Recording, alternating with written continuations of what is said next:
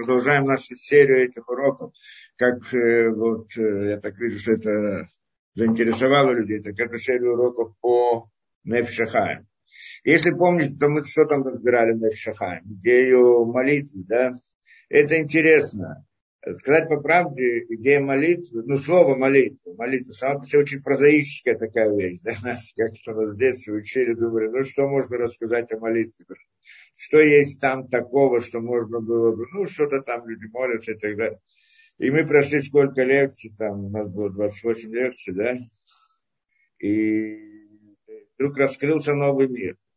Когда мы входим и начинаем понимать, изучать, если, да, входить в глубину понимания этих вещей, раскрывается новая реальность, новый мир. Это что-то удивительное. И, и вот, э, э, да, и, и там это была только идея молитвы. Сейчас, в принципе, вот эта глава следующая, она, по сути, тоже, в общем-то, ну, как бы часть молитвы про Шма Исраэль. И... Но это на самом деле даже не сам Шма Исраэль, а только первая его строчка. Шма Исраэль Ашем Элокейну Ашем Эхад. И даже не первая его строчка, а только два его последних слова. Вот вся эта глава этому посвящается. Так это мы попытаемся, попытаемся это понять, войти в это дело. И, то и здесь, в принципе, вообще раскрывается очень многое в этой главе. Сказать по правде, это та самая глава, отрывок из которой, отрыв, один отрывок из которого мы несколько, нескольких лекций упоминали, учили, если вы помните, то, что сказано Энон Мильвадо, нет ничего, кроме Всевышнего, что способ, каким образом человек может выйти из-под влияния окружающего мира, из-под влияния людей, из-под влияния разных этих, да, и то, что вот сегодня, конечно, кому-то очень необходим именно этот вот отрывок, несомненно, да. И это только отрывок. А мы как-то обещали, что хорошо было бы прочитать всю эту, да, пос, про, посмотреть всю главу. Это, в принципе, вот этому посвящается эта глава, что там вот этот отрывок, о котором мы говорили, он всего лишь отрывок оттуда, да. Поэтому начнем разбирать с самого начала. И говорит он, и, и вот сказано, значит, с самого начала. Майшна, то есть, в принципе, вспомню, о чем мы говорим. Шма Исраэль, как мы сказали, Шма Исраэль Ашем Элокейну Ашем Эхад. Да, что такое, как на русском? Слушай, Израиль, Господь Бог, Господь один. И мы там в молитве говорили, что есть разные намерения, когда изучали молитву, различные намерения. И здесь тоже есть много разных намерений на каждое слово, и даже на, несколько, на некоторые буквы, на некоторые это, да, самые разные, но по-простому, по-простому, да, поймем это хотя бы по-простому. Шма Исраэль, слушай, Израиль, значит, слушай, ты должен понять это. Понять и осознать, ввести в свое сознание. Что такое слушай? Слушай – это слово понимание, да?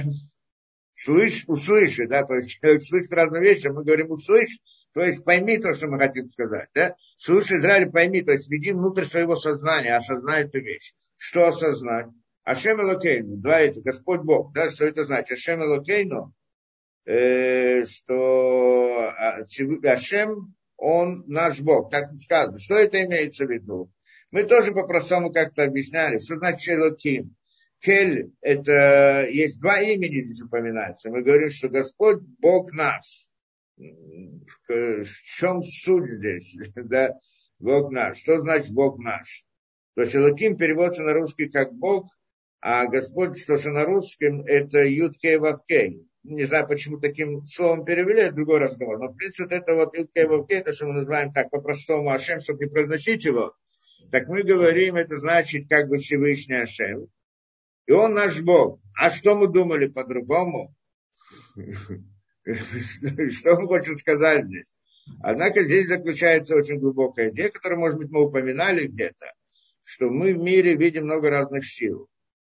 По-простому можем разделить эти силы на силы, кто-то раз, может разделить эти силы на силы добра и силы зла. То есть происходит что-то хорошее с людьми, с миром, с чем-то, с кем-то и так далее. Или то, что нам выглядит как хорошее. И есть разные силы, которые выглядят как плохо, разные события и действия, что вот это хорошее, а это плохое, добро и зло, как то, что называют. Поэтому приходят в мире многие разные религии, мировоззрения и так далее, говорят, что в мире есть, кто правит этим миром, сила добра и сила зла. Это по-простому, да, то есть здесь сила добра и сила зла, значит, есть как бы так, э, эти и эти. Но мы приходим и говорим, здесь нет, нет силы добра, силы добра и силы зла. У нас есть только Ашем Элокейну, то есть э, Элоким, это показывает на различные силы. Силы добра, силы зла. Каждая из них можно разделить на много разных действий, силы, проявлений, что мы только не видим в мире. Самые разные воздействия, самые разные события происходят, самых разных, можно сказать, э, намерений, может быть, так скажем, да, самых разных позиций происходят у нас разные, разные события. Мы тогда думаем, это кто-то сделал, это кто-то, это откуда, это откуда. Для нас мир, он многообразен, что это некоторое многообразие сил, в котором мы находимся внутри, должны как-то как-то определиться, как нам жить в рамках вот этих вот событий, которые происходят с нами. Приходит и говорит нам здесь, что Ашем Элоким, Элокейну, Ашем Элокейну, то есть Всевышний, он Бог наш, то, он Бог наш, то есть вот этот вот Элокейну, что мы назвали Бог, Бог наш, Элоким, что это Бог, то, что переводится, это все совокупность сил. Само слово «элоким» – это состоит из слова, оно во множественном числе, если обратить внимание, да, ну, на иврите, потому что «кель» – две буквы «алиф ламид», «кель» – это показывает смысл этого, это сила. «Элоким» – это много сил, это собрание сил, это совокупность сил. Получается, что мы здесь говорим, что вся эта совокупность, все это многообразие различных воздействий в этом мире, это Всевышний. Это то, что мы хотим сказать. Ашем Элокейну, значит, Ашем Всевышний, он наш Бог. То есть все, пока еще до наш, что два вещи, все, что сказано, все, что, все многообразие сил, которые происходят в этом мире, то есть то, что не зависит от человека, потому что то, что приходит от человека, то, что делает человек, это дается в рамках его свободы выбора, дается ему возможность сделать свое действие. Но мы здесь говорим о, возде... о ми... силах, которые в мире, как это, от Всевышнего, от неба, от природы, от кого угодно, как, как люди не назовут. Все это на самом деле идет от Ашем, от Всевышнего, что он един. То есть получается, Элоким это множественное число, а Ашем это тот, который управляет всем и как бы находится над Элоким. Имя, которое более выше, то есть источник всех, всех действий, он наш Элоким. Или другими словами, как мы говорили, что Ашем нам показывает на милосердие, на добро, на, на корень, корень всего Ютке и Вапке. Это показывает нам на, скажем, милость, милосердие, добро. А Элоким нам показывает на Дин. Дин – это идея ограничений. Дин, да, Дин – это идея ограничений. Это идея проявления всяких, множества разных сил, в общем-то. И получается, что мы говорим, что Всевышний, И, да, и, что все это многообразие, оно приходит из одного источника. Это то, что мы хотим сказать здесь. Приходит из одного источника, что это тот, кто создал этот мир. Источник этого мира, он является источником всех действий. Нет каких-то самостоятельных действий. Это то, что мы простой смысл говорим. Ашем Элокейну. Что все, что есть в мире, все, что происходит, это от Всевышнего. Это первое намерение, которое в молитве Шма Исраэль должны понимать. Да? Ашем Элокейну, так это говорится, это значит, что есть, что все, что происходит в мире, от Всевышнего. Одна из, если человек это осознает, он живет в мире по-другому. Мы, мы говорим здесь, что во время молитвы он должен это осознать.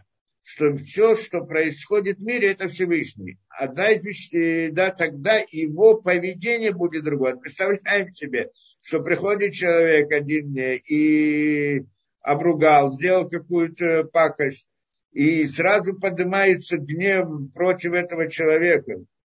Да, сразу поднимается гнев против этого человека. Как так ты мог, как это, вот какой он плохой человек, и как он сделал мне боль, он принес, и почему, и так далее. Но когда я понимаю, что все от Всевышнего, то мое, мой взгляд, он меняется.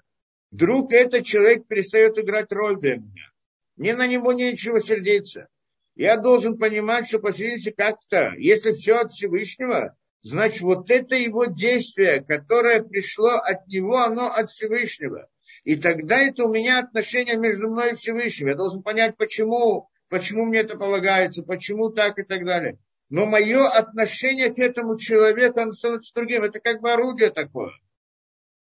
Как я, да, который пришел, как это мы говорим, что, да, э, что если я иду по улице, и на меня лает собака, я же не сержусь на собаку. Я стараюсь не обращать внимания, или на нее там крикнуть, или бросить на нее что-то, отпугнуть, или сделать что-то.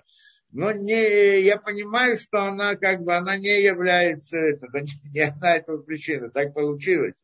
Да, это, или как это говорят, что собака кусает палку тоже, да, палка, она всего лишь, всего лишь, как это, инструмент, да, всего лишь это орудие, да, а не сам тот, кто наносит удар, он не палка наносит удар, тот, кто ее держит в руках.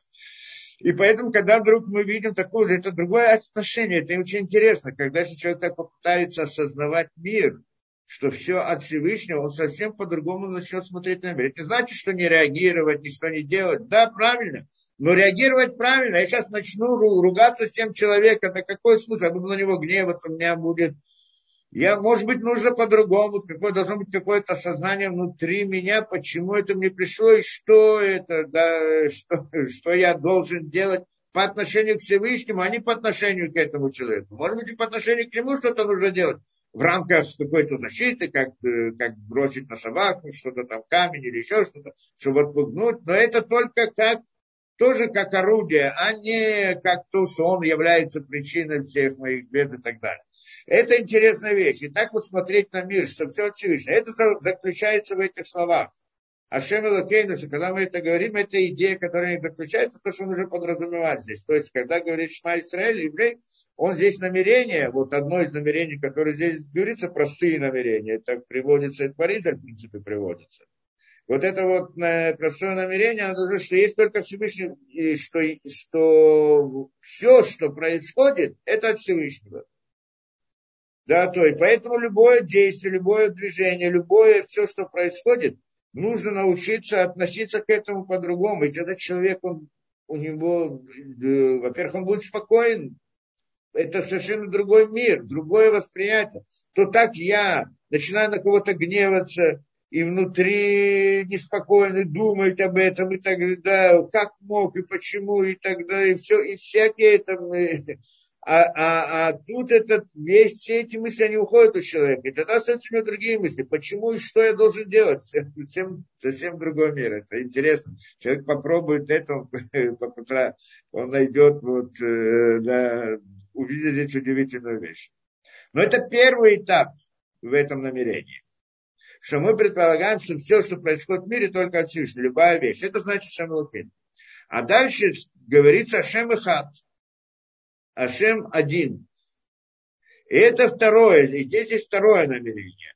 По сути, ну, обратно, простой смысл как бы так говорит, что Ашем Элокейну, Ашем Эхад, то есть э, Ашем, он Всевышний, он создатель мира, он источник всех сил, которые здесь есть, и он Ашем. Он, во-первых, один, Эхад это один. То есть все это множество сил, которые есть в мире, это одно, и то, что в конце сказано, Эхад один. А, и все они Ашем, то есть источник их не, не дин, не мера суда, а мера добра, которая просто Ашем это мера добра. То есть мы посмотрим так, Ашем Элокейну, Элокейну это мера суда, ограничения и так далее. Ашем это, Элоким это мера суда и ограничения, Ашем это мера добра. Так мы говорим, что Ашем Элокейну, то есть две силы, добро и, и, и как бы, ну, добро и суд, оно все только добро. То есть в корне всего есть только добро. То есть даже те плохие вещи, которые происходят с нами, корень, он один корень, и плохое, и хорошее происходит с нами, это один корень. И даже то, что плохое происходит, оно приходит к нам для добра. Это просто источник его тоже Ашем. То есть Юткей Вавке, а не Луким. Как мы говорим, Ашем Элокейну, Ашем Эхад. Господь Бог, Господь один. Кто один, Господь один. То есть Ашем Эхад. Ашем один. А кто это Ашем? Это добро, поэтому все исходит из него. Да? Это как обычный смысл. А кроме этого мы хотим здесь добавить вот это, вот то, что мы здесь сказали, что если Ашем Элоким это, то сказать нам, это намерение у нас должно быть, что в мире, что все, что происходит в мире, это от Всевышнего, то Ашем Эхад это следующий этап намерений, что мы говорим вообще. Эйн од мильвадо, нет никого, кроме него. Это идея. Ашем Элоким, что тогда, Ашем Эхад, что значит есть только Ашем в мире и больше ничего нету, кроме него. Это идея. Нету мира, нету реальности, нет, нет, есть только он. Это намерение, которое мы должны быть. Мы, конечно, с этим намерением не живем в мире. Мы в мире живем, мы понимаем, что есть мир, и так далее, и так далее. Но вот это вот осознание, понятие, что на самом деле то, что мы видим, это как бы некоторая, как мы приводили это в пример, некоторая картинка мира.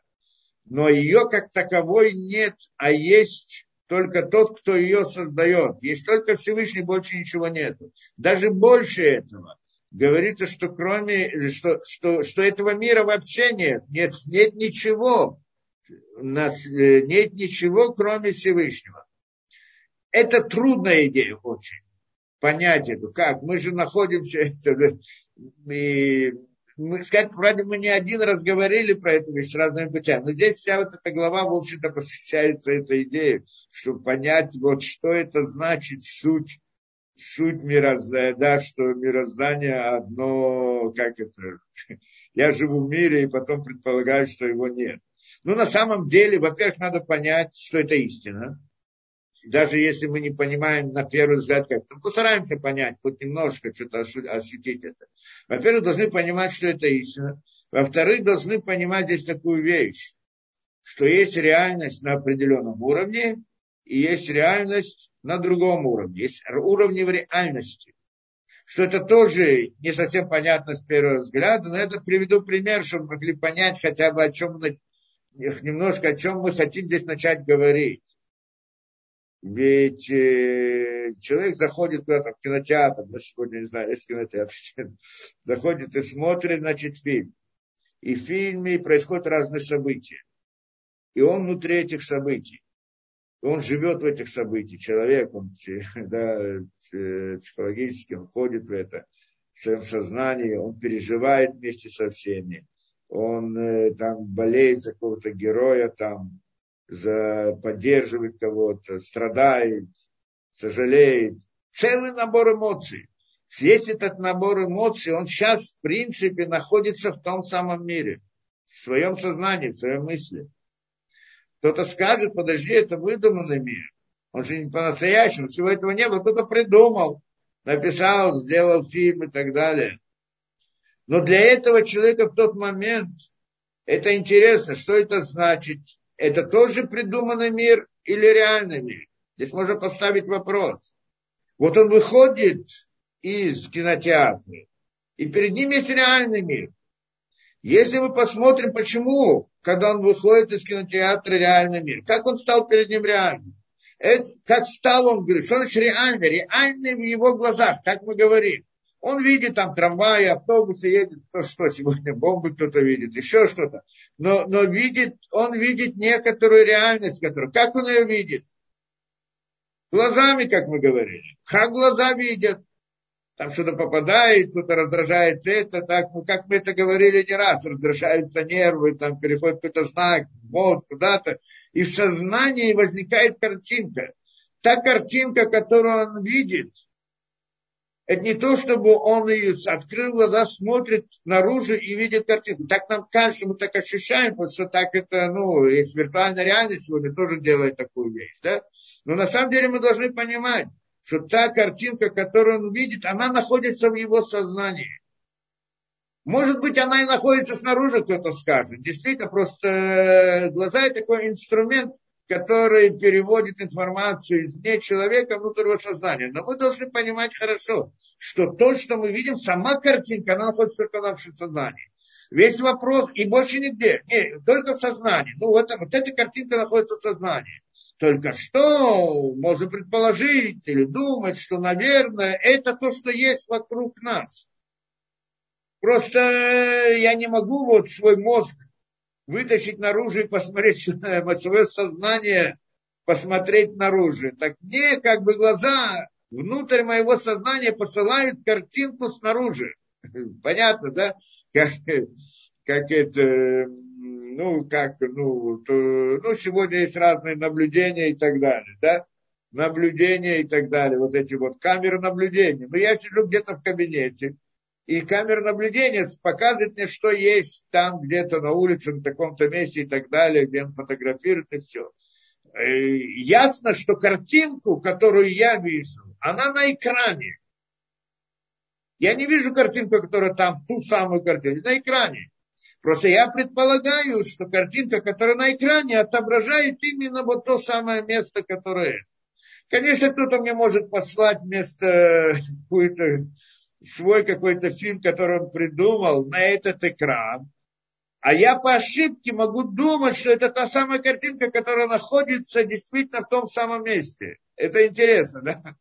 Во всяком случае, как бы то ни было, это вот это вот э, наше зрение, оно именно построено так. Все ощущения наши построены таким образом, что картинка, которую мы видим, да, она находится в нашем сознании. С этим никто не спорит, все ученые это понимают, все исследования, все это понятно. Просто спор о том, о причине этой картинки, откуда она возникла в моем сознании. Кто-то скажет, что это отображение внешнего мира, то, что находится за глазами. Она ясно приходит извне глаз, да, эта картинка. Вопрос, что так она действительно есть такая картинка вне, вне глаз человека, только посредством глаза она входит в мое сознание. Допустим, так что я ориентируюсь в окружающем мире при посредством этой картинки. Кто-то скажет, что нет, совсем не так, что есть кто-то снаружи, который воздействует на мои нервы глаз, и я вижу картинку какую-то в своем сознании по этим, по этим раздражениям. Эти раздражения он создает в моем глазу, он создает, он хочет, чтобы я видел такую-то картинку, и поэтому создает мне эти раздражения. Как, например, если я вижу какой-то, скажем, да, стул, так стул он, и он посылает лучи, раздражает мне какие-то нервы. Может прийти какой-то, и тогда я вижу стул в своем сознании.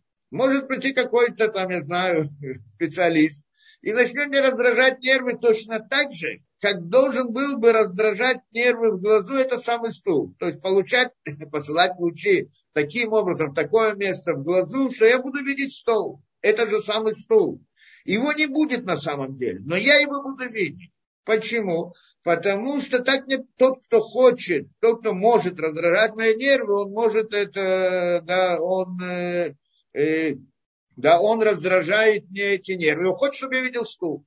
И так получается, я вижу некоторую картинку в своем сознании, но мы предполагаем, что это картинка, что это реальная картинка реального мира, в котором я нахожусь, то есть не моих глаз. Так мы ощущаем, так мы с этим живем, с этим это, да, как-то вопрос, насколько это так, не так, это другой разговор. Но у меня здесь другой вопрос. Если действительно так мы представляем мир, да, то есть это, мы понимаем эту вещь, значит, картинка окружающего мира, она у меня сейчас в моем сознании. Вот я вышел из кинотеатра и вижу разные предметы, трамваи, там, да, автобусы и так далее. И я нахожусь в реальном мире или не в реальном мире? Может быть, в реальном мире, что значит, да, это реальность, но она у меня в сознании, только я понимаю, Я понимаю, что картинка, она только у меня в сознании. Только что я предполагаю, что это на самом деле реальный мир вне меня. Только глаза – это такой инструмент, который переводит. Но я нахожусь в реальном мире. Как я сужу об этом реальном мире? По той картинке, которая есть у меня в моем сознании. И здесь интересная вещь. Оказывается, для меня реальный мир – это та картинка, которая в моем сознании. Это реальность мира. То есть я определяю реальность, то есть там то, что в моем сознании, я, говорю, я считаю, что это реальный мир. Ну как, это для меня реальный мир, в котором я живу. Я в нем как-то ориентируюсь, как-то это и так далее. Это понятная идея. То есть даже когда я нахожусь на улице, я вижу, я сужу о улице по той картинке, которая есть в моем сознании. И эта картинка в моем сознании, она есть реальность, которую я, которую я воспринимаю как реальность. Я в ней живу, во всяком случае. Кто-то может спорить, есть она, нет она, но мы к ней относимся как к реальности, правильно? Для нас это реальность. Теперь вернемся теперь к тому, что до того, как он вышел из кинотеатра, вошел в кинотеатр. И он сейчас смотрит там вот этот фильм и так далее. Правильно, там только полотно или там что там, экран. Нет там ничего, там нет никаких да, кораблей и пиратов и так далее. А я все это вижу. И, и вот эта картинка, там, не знаю, разные э, переживания, которые там происходят, разные события интересные, они, я в них погружаюсь и начинаю участвовать там, как это, в эмоциональной жизни, вот в эмоциональном, эмоционально погружаюсь в эту картинку, в эти события, начинаю болеть там, переживать там и так далее.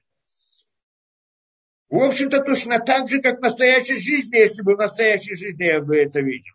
Понятно, да? Это просто. Я точно так же, просто я в настоящей жизни, скажем, этого не вижу, а вот там я это вижу, я погружаюсь, как будто бы. Но если посмотрим далее, а, а, почему, а, а почему именно я начинаю так себя ощущать? В принципе, что значит я погружаюсь в эту, в эти, в эти, в эти историю, которую я вижу в фильме? Вот эта картинка, которая видна на экране или где бы там ни было, она то, что входит в мое сознание. И в этом сознании, а я начинаю думать, переживать и так далее. И вот как будто в этом нахожусь, где-то на корабле, пираты, кто-то кого-то убил, кто-то кого-то защитил и так далее. И вот я живу в этом мире. Картина, которая в моем сознании. Если мы спросим, какая разница между этим миром, которым я вижу в фильме, и между тем миром, который я выхожу из кинотеатра и вижу вокруг. И там картинка в моем сознании. И эта картинка в моем сознании. И эта картинка, я не знаю, если она действительно есть мне, меня, или кто-то мне раздражает нервы. И в этом тоже, но в этом я знаю, что это раздражает, потому что это не до конца, не до конца оно входит в мое сознание как, как реально по-настоящему. Но оно в конце концов входит, и человек забывает про то, что это всего лишь фильм, и начинает видеть это. И вот это вот, и тогда получается, какая разница?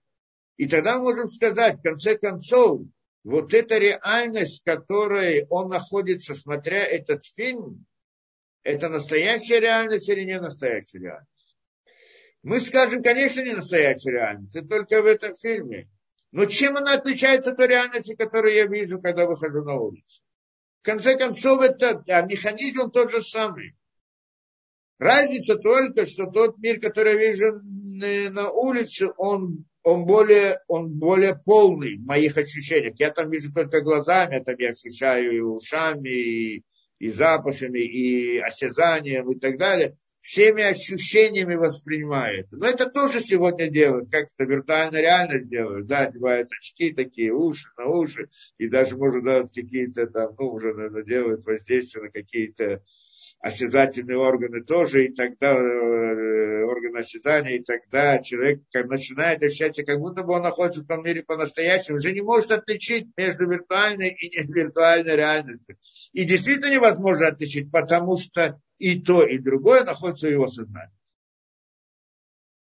И тогда мы скажем, подожди, вот этот вот, э, да, то есть я не знаю, есть ли разница между тем миром, который человек видит в этом фильме, в котором он ощущает его, и между тем, или фильм, или виртуальной реальности, или между тем миром, который он видит в своих глазах, это, и то, и другое, оно в конце находится в одном месте в сознании человека.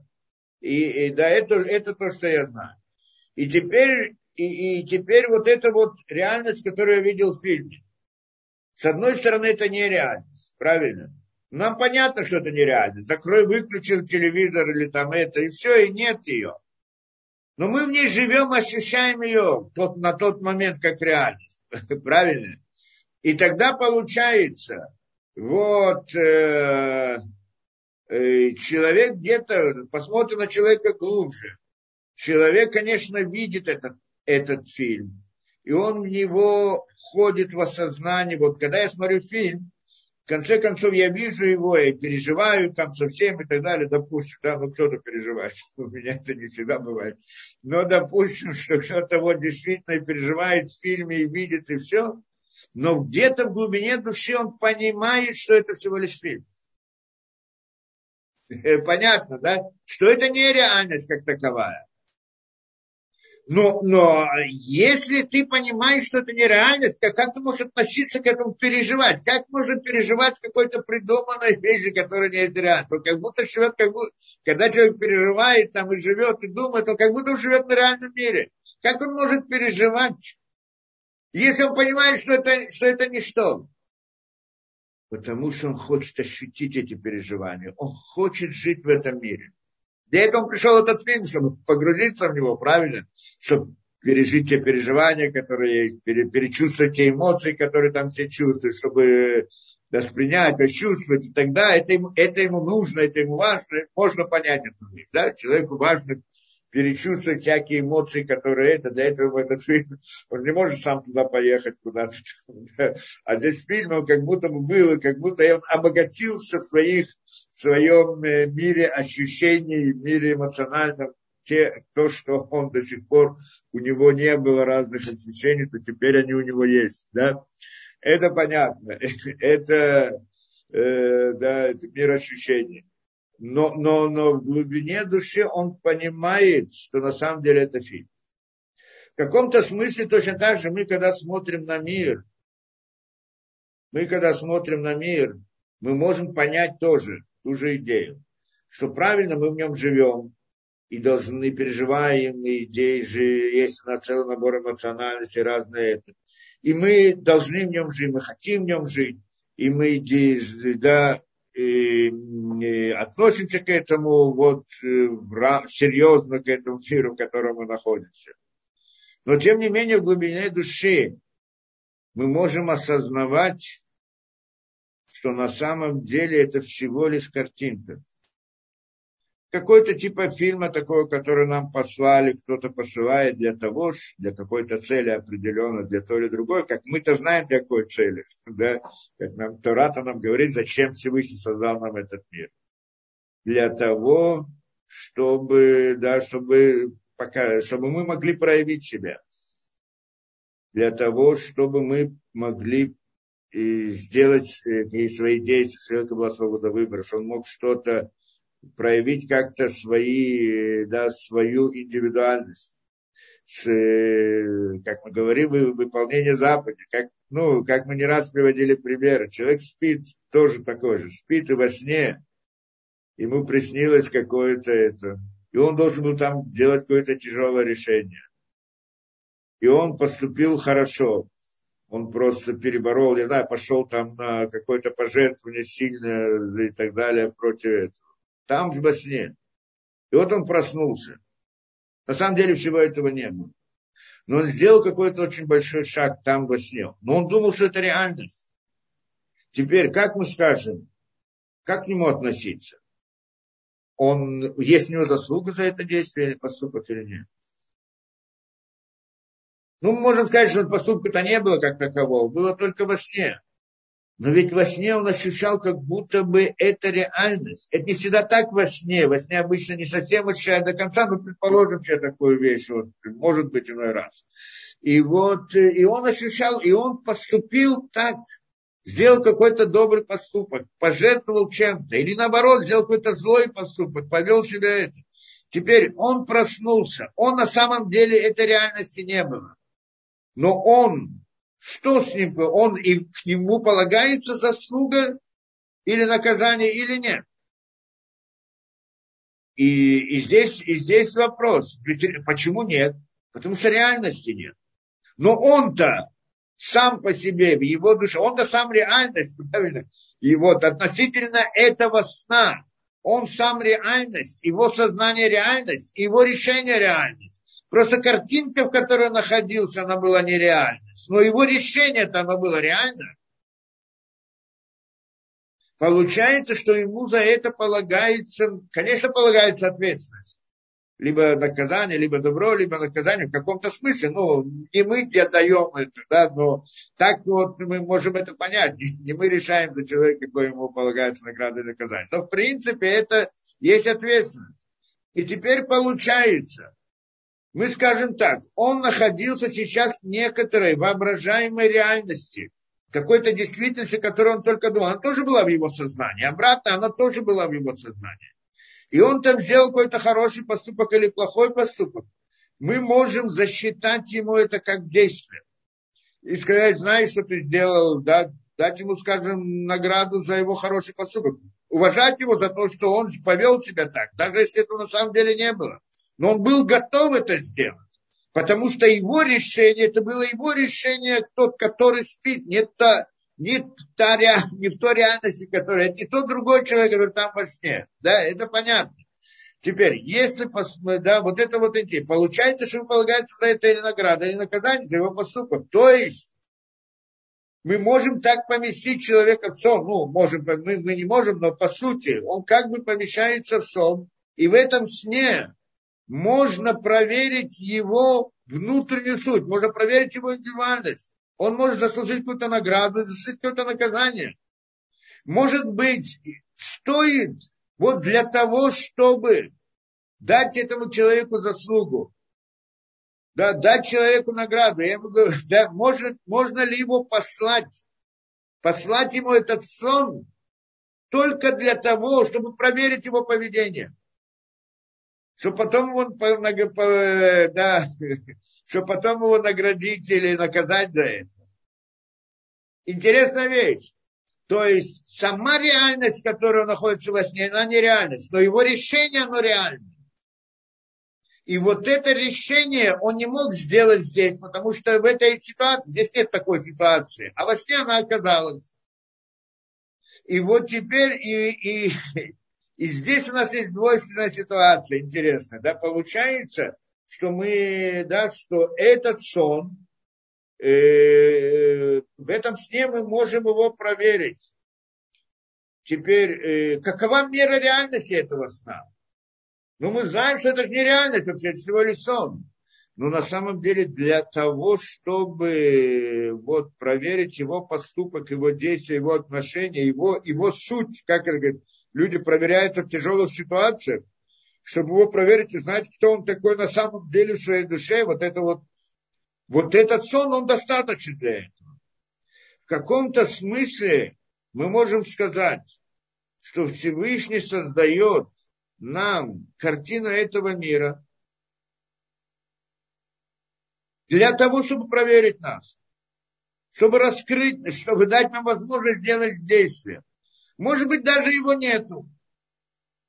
Этот мир, как мы говорим, нет и реальности его. Он находится в сознании, может быть, она есть, но не нас, может, кто-то раздражает нервы. Мы понимаем, что, это, что мир, который мы видим, картинку мира, которую мы видим, это Всевышний раздражает нам, нам нервы. Тот самый Ашем Элокейну, то, что мы сказали. Раздражает нам нервы и дает нам эту картинку. Или помещает нас в сон, скажем так, который, ну, который абсолютный сон, который мы ощущаем как до конца всеми своими органами, всеми своими э, да, э, глазами, ушами, всеми пятью ощущениями, осязанием, всем ощущаем этот мир. И теперь, и мы ведем себя в нем так-то и так-то. Да? И это создается нам только для того, чтобы проверить наше поведение. Это интересная точка зрения на мир. Теперь, точно так же, как во время фильма человек видит фильм, а внутри своей души он понимает, что это всего лишь фильм. Точно так же, в каком-то смысле, может быть, во сне тоже. Человек, он видит сон, но где-то в глубине души он понимает, что это всего лишь сон. Или, может быть, не понимает кто-то, но иногда бывает понимает, иногда нет. Да? Но по сути... Может быть, у него возникнет такое ощущение, а, в конце концов, в конце, а может быть, я сплю. Есть такое понятие тоже. В общем-то, такое же э, осознание имеет место в нашем мире. Часто мы видим эту вещь, разные события и так далее, мы на самом деле не осознаем это как реальность, а не то, что как будто мы спим, конечно. Но есть такая возможность. Вот то, когда мы смотрим фильм, это обычно такое происходит. Во сне не обязательно так. В нашей реальности почти что так не бывает. То есть человек, он не осознает, что он реальность, он живет в реальности, не осознает, что он находится во сне, как бы во сне в этом. Но, но, но у него есть такая возможность войти внутрь свой, внутри своего осознания. Как это? Войти в глубину своего осознания, своего личного «я» и вдруг осознать, что весь этот мир – это как тот самый сон или как тот самый фильм. И он в нем находится. Для того его сюда как бы послан, для того, чтобы заниматься и выполнить то-то и то-то.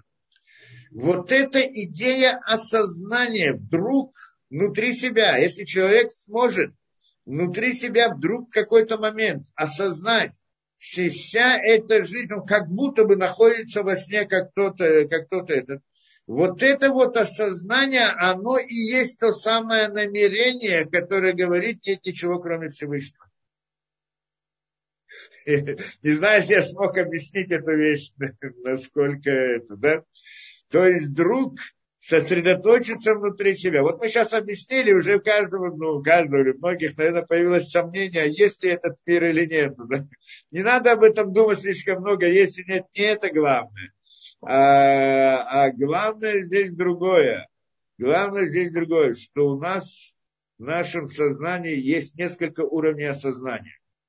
Мы осознаем нашу реальность как реальность, а можем осознать свое «я» как реальность, а нашу реальность как, как некоторый фильм, который мы видим в нашем этом, да?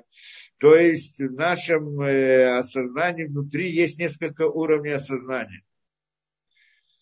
Точно так же, как в фильме, в какой-то момент человек может забыть, что он находится в фильме, он сейчас находится в этом, да. Он сейчас думает, что вот он там действительно находится. Ну, я не знаю, насколько, но предпол... может такую ситуацию предположить. Что он как будто, ну, явно, чтобы то, что делают, я один раз был, это как вот, виртуальная реальность, попробовал это. Потому что там трудно, э, прям ты видишь где-то там, где-то на какой-то, где, там, где мы были, с детьми как-то пошел посмотреть виртуальную реальность, и там как будто находишься в космосе и так далее. Но прямо это нужно усилие воли, чтобы знать, что на самом деле это всего лишь тебе создают картинку. А прям так оно настолько реально.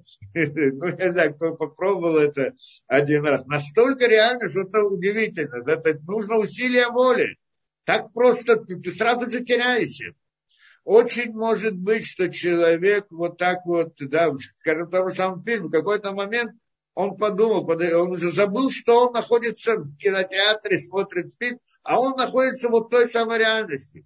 И вдруг он себя так это вздергивает, подожди, подожди, на самом деле это всего лишь фильм, а не, а не это, да.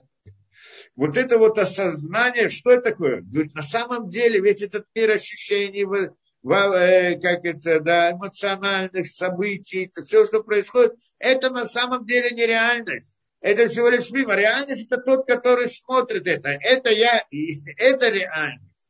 Вот это вот осознание в фильме, оно приводит человека, как это, вы, ну, такое, да, в отврезвление какое-то, да, он отврезвился в этом мире, да, вдруг смотрит на мир другими глазами. Нечто похожее должно возникнуть момент, что человек говорит «Шма э, Ашем Эхад».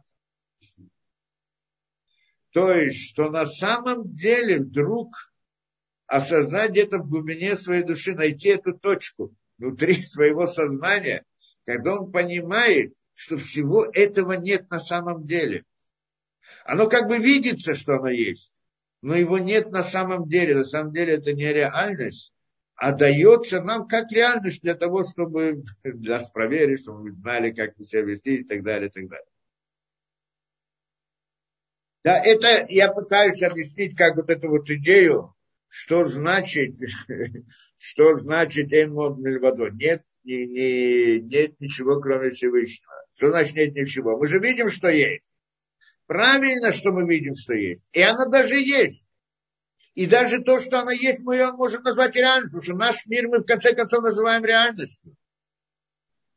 А скажешь, подожди, мы же объяснили, это находится только в сознании. Ну так что, что находится в сознании? Это мера реальности. Правильно, что это реальность, вот как человек находится во сне, и он повел себя каким-то образом. Мы, наверное, должны относиться к этому, но если сон, он прям четкий такой сон, потому что, да, ну, скажем, в идеальном случае. Если он повел, как сделал какой-то добрый поступок, я должен относиться к нему, к этому поступку как к реальности, хотя он был в ситуации воображаемой. Понятно? Поэтому я могу просто сказать, что тот мир, который, этот сон не просто нереальность, это реальность на другом уровне. Реальность, которая возникает в его сознании, и он не может делать действия. Это действие, оно реальное. И сама эта реальность, она реальность, мы к ней можем относиться, просто реальность другого порядка. Есть реальность того человека, который спит, когда он проснется, он возвращается в новую, ту реальность, которая была до сих пор. А то, что было во сне, можем назвать реальностью относительно этого. То есть она не реальность относительно этого мира, но она реальность относительно того самого сна, того человека, который спит в этот момент. Почему не назвать ее реальностью? Она находится в своем воображении, она находится в воображении, в сознании человека. И, и наш мир тоже находится в сознании человека. Если мы к нашему миру относимся как к реальности, только потому, что он находится в нашем сознании, точно так же можем к сну относиться как к реальности. Только мы должны знать, что этот сон относительно нашей реальности не является реальностью, но является сном, сном, как мы говорим, воображаемой реальностью. Теперь ту же параллель можем провести дальше. Что тот мир, который мы видим, это не реальность, конечно, реальность. И в нем мы делаем разные действия, поступки, эти поступки реальные. Только они реальны, как тот самый сон. Какая-то определенная реальность на определенном уровне. Когда мы как бы выйдем из этого мира, мы как бы пробудимся от сна. И мы вдруг поймем, что это, э, этот мир, оно было то, как тот самый сон. Некоторая воображаемая реальность, которая существует в нашем этом. А ее, а ее на самом деле не было. Но наши поступки в нем... Они засчитываются, потому что они были, исходили из глубины, то есть из нашего «я», которое находится вне нашей реальности. То есть там это внутри, тот, который проснулся, тот, тот, который вышел из этого мира. И поэтому и наш мир мы можем назвать реальностью в этом смысле на определенном уровне реальности, что он является реальностью для нас на нашем уровне, но относительно мира, из которого мы в эту реальность пришли, это не реальность, это типа сон, воображение, как угодно назовем. Сказать можно более того. Тот мир, куда мы придем, когда выйдем из этого мира, это настоящая реальность. Вот это настоящая реальность, правильно? Но и она тоже не настоящая реальность. Потому что это тоже реальность на том самом уровне, что из него можно выйти в другую реальность, под реальность назовем, так, что та реальность, про которую мы говорим, после, после смерти человека, она является нереальностью относительно предыдущего. И тот мир тоже не является реальностью. А до него тоже. До какого момента это доходит? До самой бесконечности, когда остается только сама бесконечность, а все остальное не называется реальностью. Не есть реальность относительно него. И только она, сама бесконечность, есть реальность, та самая реальность абсолютная, которая не является относительно кого-либо, относительно чего-либо, не является сном для кого-то, не является воображением для кого-то, не находится в каком-то чем-либо сознании, потому что там нет понятия сознания. Нет, понятно, да? Только та реальность, она и есть реальность. И это означает идею не эн от мельвадо, нет ничего кроме него. Потому что все остальное, все миры, которые после него, все миры, они все, можно назвать их реальностью, но реальностью относительной. Так что и к нашему миру мы относимся как к реальности. Конечно, кто-то придет и скажет, часто мне задают вопросы. Вот мы говорим, что наш мир находится только в сознании, не является реальностью. А что же? А где мы находимся? А что реально? А вижу я человека, он реален или нереален этот человек? Мы это не раз объясняли, что на самом деле этот мир, правильно, он находится только в нашем воображении. То есть мы не говорим, что не надо относиться к этому миру как к реальности. А только должны знать, нас, наша идея, то, что он находится в нашем сознании, это, а любой мир находится в нашем сознании. Любая реальность, о которой мы говорим, что бы мы ни назвали бы реальностью, она всегда только то, что находится в нашем сознании. Только есть уровни этой реальности. Наш вопрос насчет нашего мира, откуда эта реальность приходит? То есть откуда приходит эта, эта нереальность? Откуда приходит это воображение в наше сознание? Откуда оно приходит? Либо она абсолютно существует, как-то объективно, да, существует, как-то объективная реальность, как Владимир Ильич говорит, да, которая объективная реальность, да, этот материальный мир, он является объективной реальностью или только воображаемой реальностью, да? Так это, значит, объективно существующая реальность, то есть сама абсолютная, бесконечная, вечная, постоянная и так далее. То есть из этого мира, который мы видим в своем воображении, в результате раздражения на наши органы чувств, пришли там разные Владимиры Ильичи и сделали из него Бога. Он абсолютный, он вечный. Он бесконечный, то есть этот мир природы, который мы видим в нашем воображении, который приходит, кто-то нам раздра... да, послал, да, какие-то делал раздражение в глазу, и мы видели какую-то картинку. Приходит нам то самое вот это поколение, да, как это, материализма, то, что называют, я не знаю, как там их назвать. Приходят и говорят нам, она, она, вот эта реальность, она настоящая. Как это реальность, которую мы видим в своих ощущениях. Это есть реальность, так это Владимир Ильич говорил. Реальность, которая есть в наших ощущениях. Так он и говорит, реальность в наших ощущениях. Она есть настоящая реальность. Что это? Это мир, который существует объективно, он есть, он существует, он всегда и он везде. И он бесконечен. Мы, мы говорим о Всевышнем.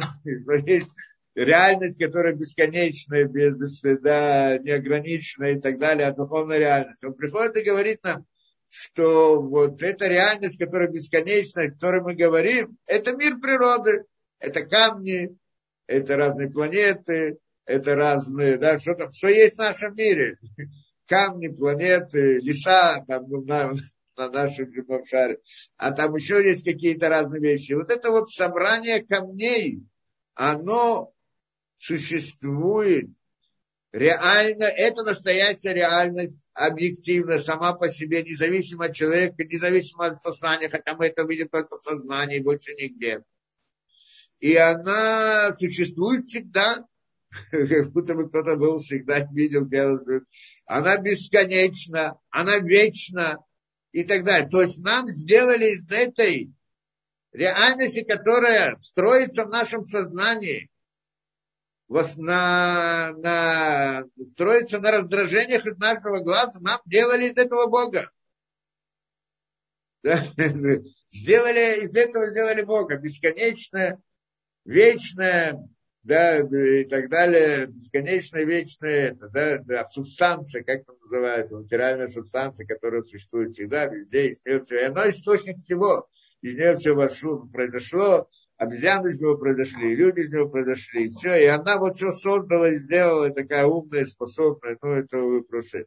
Да, это, это то, что нам говорят. Это, это мы, э, против этого мы говорим, это, конечно, мы не можем принять.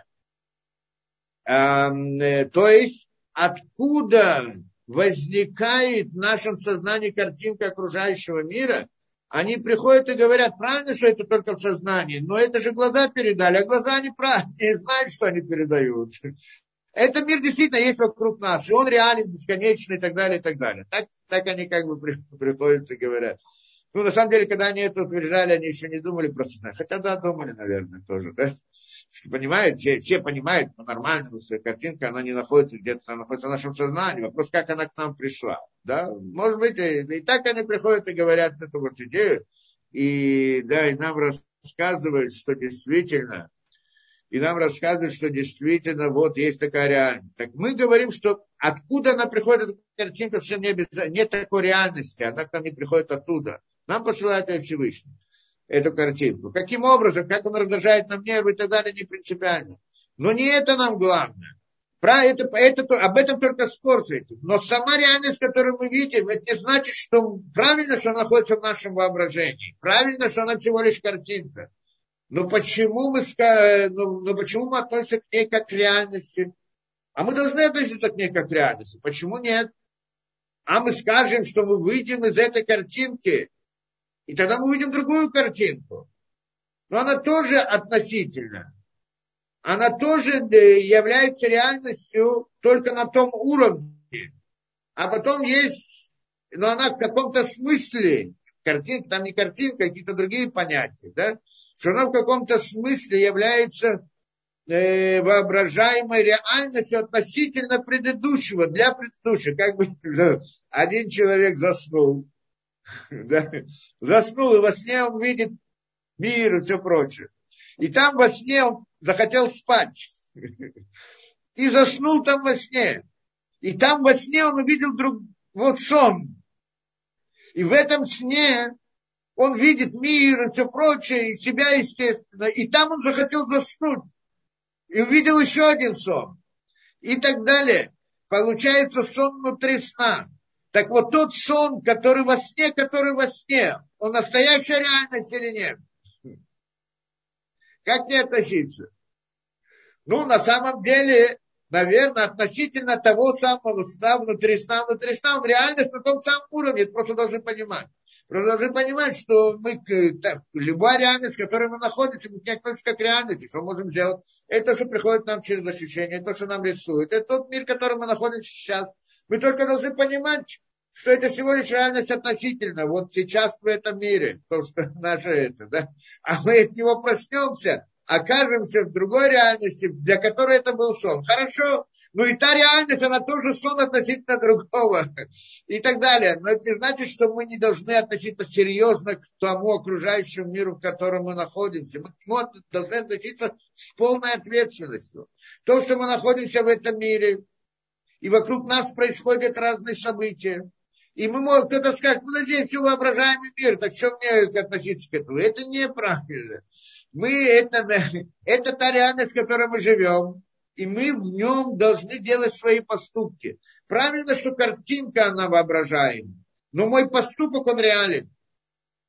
Потому что мой поступок, корень его находится в том самом я, которое видит, которые послали эту картинку.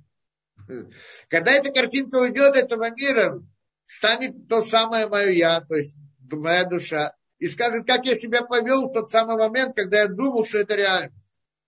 Поэтому мне он, да, ясно это просто. Мы здесь говорим о мире реальности. Мы только должны понимать, не делать из той картинки, которую мы видим, не делать из нее Бога. Бесконечной реальностью, которая реальность, объективная, бесконечная, вечная и так далее, как это как сделали там разные коммунисты, материалисты и так далее. Но относиться и жить в нем как в реальности, нет у нас другого выхода. Наоборот, здесь мы проверяем, если мы должны вести себя хорошо, плохо, кто как, да, должны, должны да, наши, наши поступки, они реальны. Поэтому, и если мы так смотрим на мир, то получается, даже когда мы выходим из этого мира, мы оказываемся в другой реальности. И правильно, что наш мир относительно той реальности не является реальностью, его нет вообще. Он был только нарисован нам, чтобы мы могли себе вести так, так или иначе. Но и та самая реальность, в которой мы окажемся, она относительно другой реальности, которая ей предшествует, тоже является нереальностью. Это немножко тяжело сказать, трудно, мы говорим о духовной действительности. И это то, что сказано, что мы не, как это, не имеем права, на самом деле дальше он это пишет, не дошли до этого, что мы здесь не имеем права начинать вот мыслить, слишком много пытаться понять, войти в глубину, потому что может прийти к ошибке. Это должны вот дальше разберем это, да. То есть я дал какую-то картинку, объяснение этого, что там тот мир является реальностью, что есть уровень реальности. Но мы должны понять, что все мы это говорим только условно, только в виде аллегории, что нет того, который мир, который духовный, что кто-то другой, который спит и видит этот духовный мир. Да, это...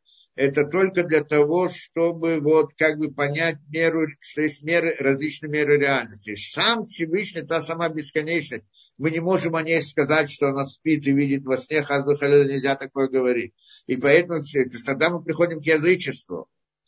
Да, но, но вот по меру, но, а можем, можем сказать, что в рамках этой, этой бесконечности все наше мироздание не является реальностью.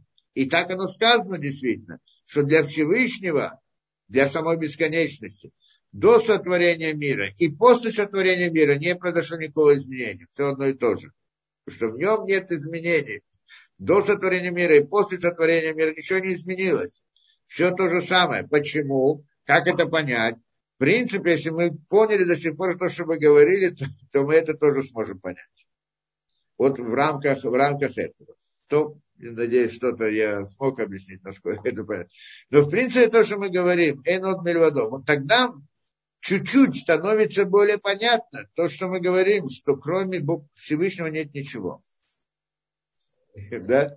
Вот как-то вот в таком ракурсе. Хотя тоже надо понимать, что все, что я объяснил, это попытка, как бы утрированная попытка дать какое-то ощущение понимания, а не само знание до конца, потому что до конца мы не можем дойти до этого уровня и, и рассуждать на, на, на вот тех самых, тех самых понятиях, когда мы говорим о духовной действительности. То, и вот здесь он начинает таким образом.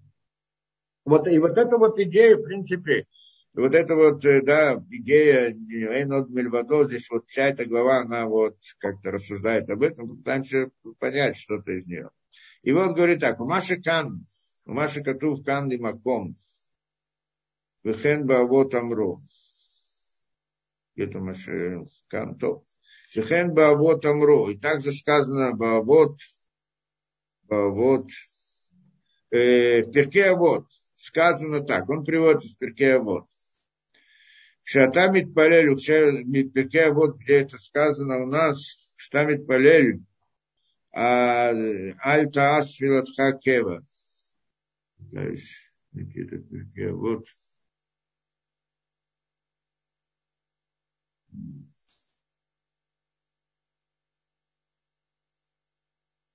Да. Да. Это, в принципе, перке «Авот», где это, ну, второй, вторая глава, тринадцатая Мишна. Это Мишнайот, в общем-то, перке «Авот», да? Мишнайот «Авот», Масехет «Авот», так она называется, Мишне. Раби Шимон омер, я вам читаю просто весь этот отрывок. Раби Шимон говорит, «Ави заир бы криашма убатфиля». Должен быть осторожным в молитве, как-то бы, ну, криашма, шма Исраэль, молитве, тфиля и молитве, то есть, ну, другими словами, говорить э, да, «Шма Исраэль» молитву с э, осознанием. «Укшиатам митпалели», когда ты молишься, значит, Раби Шимон нас обучает. Да, э, обучает. Раби Шимон, посмотрите, Раби Шимон бар Йохай есть. Он, здесь он так, это от него, посмотрите, Мишна. Да, «Альта» и говорит так. Так, когда ты молишься, «Альта стаас твилатха кева». Не делай свою молитву кева, постоянством, эля рахамим, вытахануним, а сделай как-то рахамим, милосердием, вытахануним и мольбою. Не знаю, как на русский перевести это, но сейчас пытаемся понять, что имеется в виду. Лифне амаком, перед местом, баруху благословлено. Шинеймар, что сказано, ханун варахуму, или хапаем варахуэстэм, что сказано, что он милостью, милосердный, удлиняющий и не, да, сдерживающий гнев, и большого, большого добра и так далее. То, э, что это значит, говорит он здесь, не делай, то есть, говорит так, не делай свою молитву постоянной, а только милосердием, как-то милостью, милосердием и мольбою перед местом лифней амаком барух у. Что значит маком барух у? Перед местом благословлен он. Не делай свою молитву. Ну, смысл такой, не делай свою молитву постоянно. Простой смысл этого дела, что человек часто, в принципе, два смысла здесь приводит Бартанура. Бартанура это... Да. Да. Два смысла он приводит. Как Адам шееш лохова давар кавобу мерем давар шееш алам. То есть, э, есть люди, которые молятся, как они относятся к молитве. Ну вот, я должен молитву, есть молитва, я должен помолиться утром, вечером, днем. У меня есть много разных дел. Ну, что делать? У меня есть такая обязанность, я вот ее быстро-быстро сделаю, и тогда перейду к своим делам. Да, это как бы идея.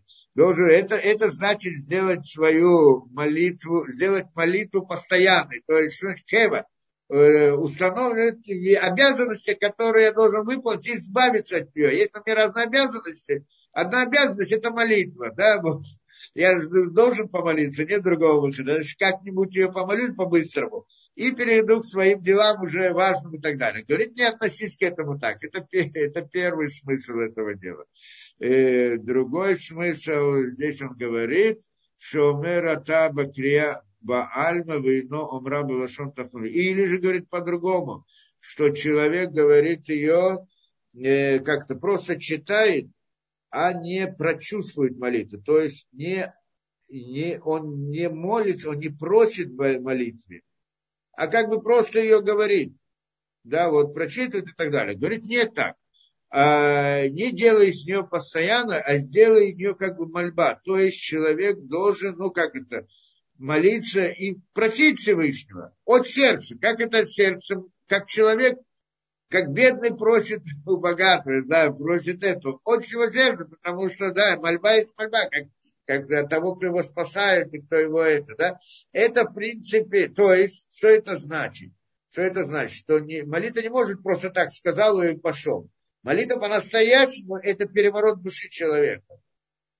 Он после нее не может так просто, ну, если когда та борьба читает, в случае мы так, конечно, не молимся, но так должно быть хотя бы, да? Может быть, иногда так получается помолиться, что она приходит от всего сердца настолько, что, да, делает, в принципе, переворот внутри этого. Это, в принципе, идея. То есть молитва, сделай из нее просьбу, а не обязанность, которую ты выполняешь. Да? Что обязанность, я хочу от нее отвязаться, хочу отвязаться от Всевышнего, я должен высказать, так я скажу им все.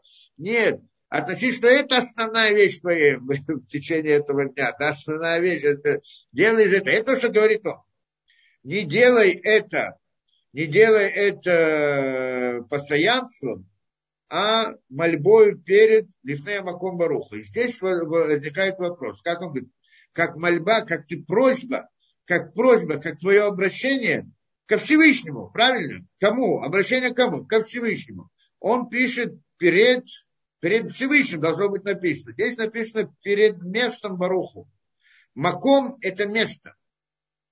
И получается, что здесь э, вот эта Мишна Всевышнего называет местом. И здесь поднимается большой вопрос.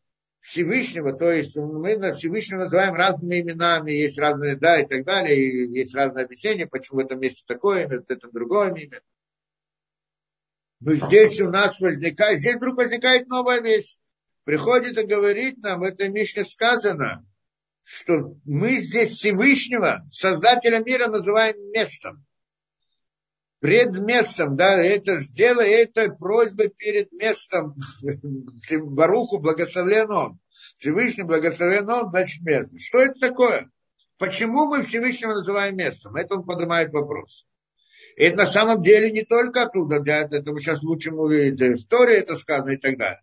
Во всяком случае, в Рамзу Заль Бативат Маком Линьян Гадол, объясняет он, здесь мудрецы, когда упоминают слово Маком, место, как, чтобы назвать Всевышнего, здесь они намекают на очень глубокую вещь, на очень большую вещь, так он говорит, Линьян Гадол. Виньян царик биур, и это требует выяснения, понять глубину намерения мудрецов в этом. Что они имели в виду, когда назвали Всевышнего местом? Почему? Улимизбар краером зимальзе. Да, и мы должны понять, значит, объяснить все эти пасуки. Псуким Тора не взято просто так. Мы должны понять те псуким Торы, в которых намекается на это понятие, что Всевышний называется местом. Почему? И вот он говорит дальше, здесь такое как бы небольшое отступление он приводит, что мы должны понять здесь очень важную идею. Беквар амру заль баавот, уже говорит, нам сказали мудрецы в другом месте, в Перкей Авот. Перкей Авот это как Мишна, такая философская и моральная сторона Мишны, да, мировоззрение иудаизма и мораль записана там, очень, да, важная вещь, которая сама по себе требует изучения отдельно. Есть многие, которые дают уроки по Перкей Авот, там много глубочайших вещей интересно сам по себе. Но здесь он приводит интересную вещь. Перкей Авот тоже.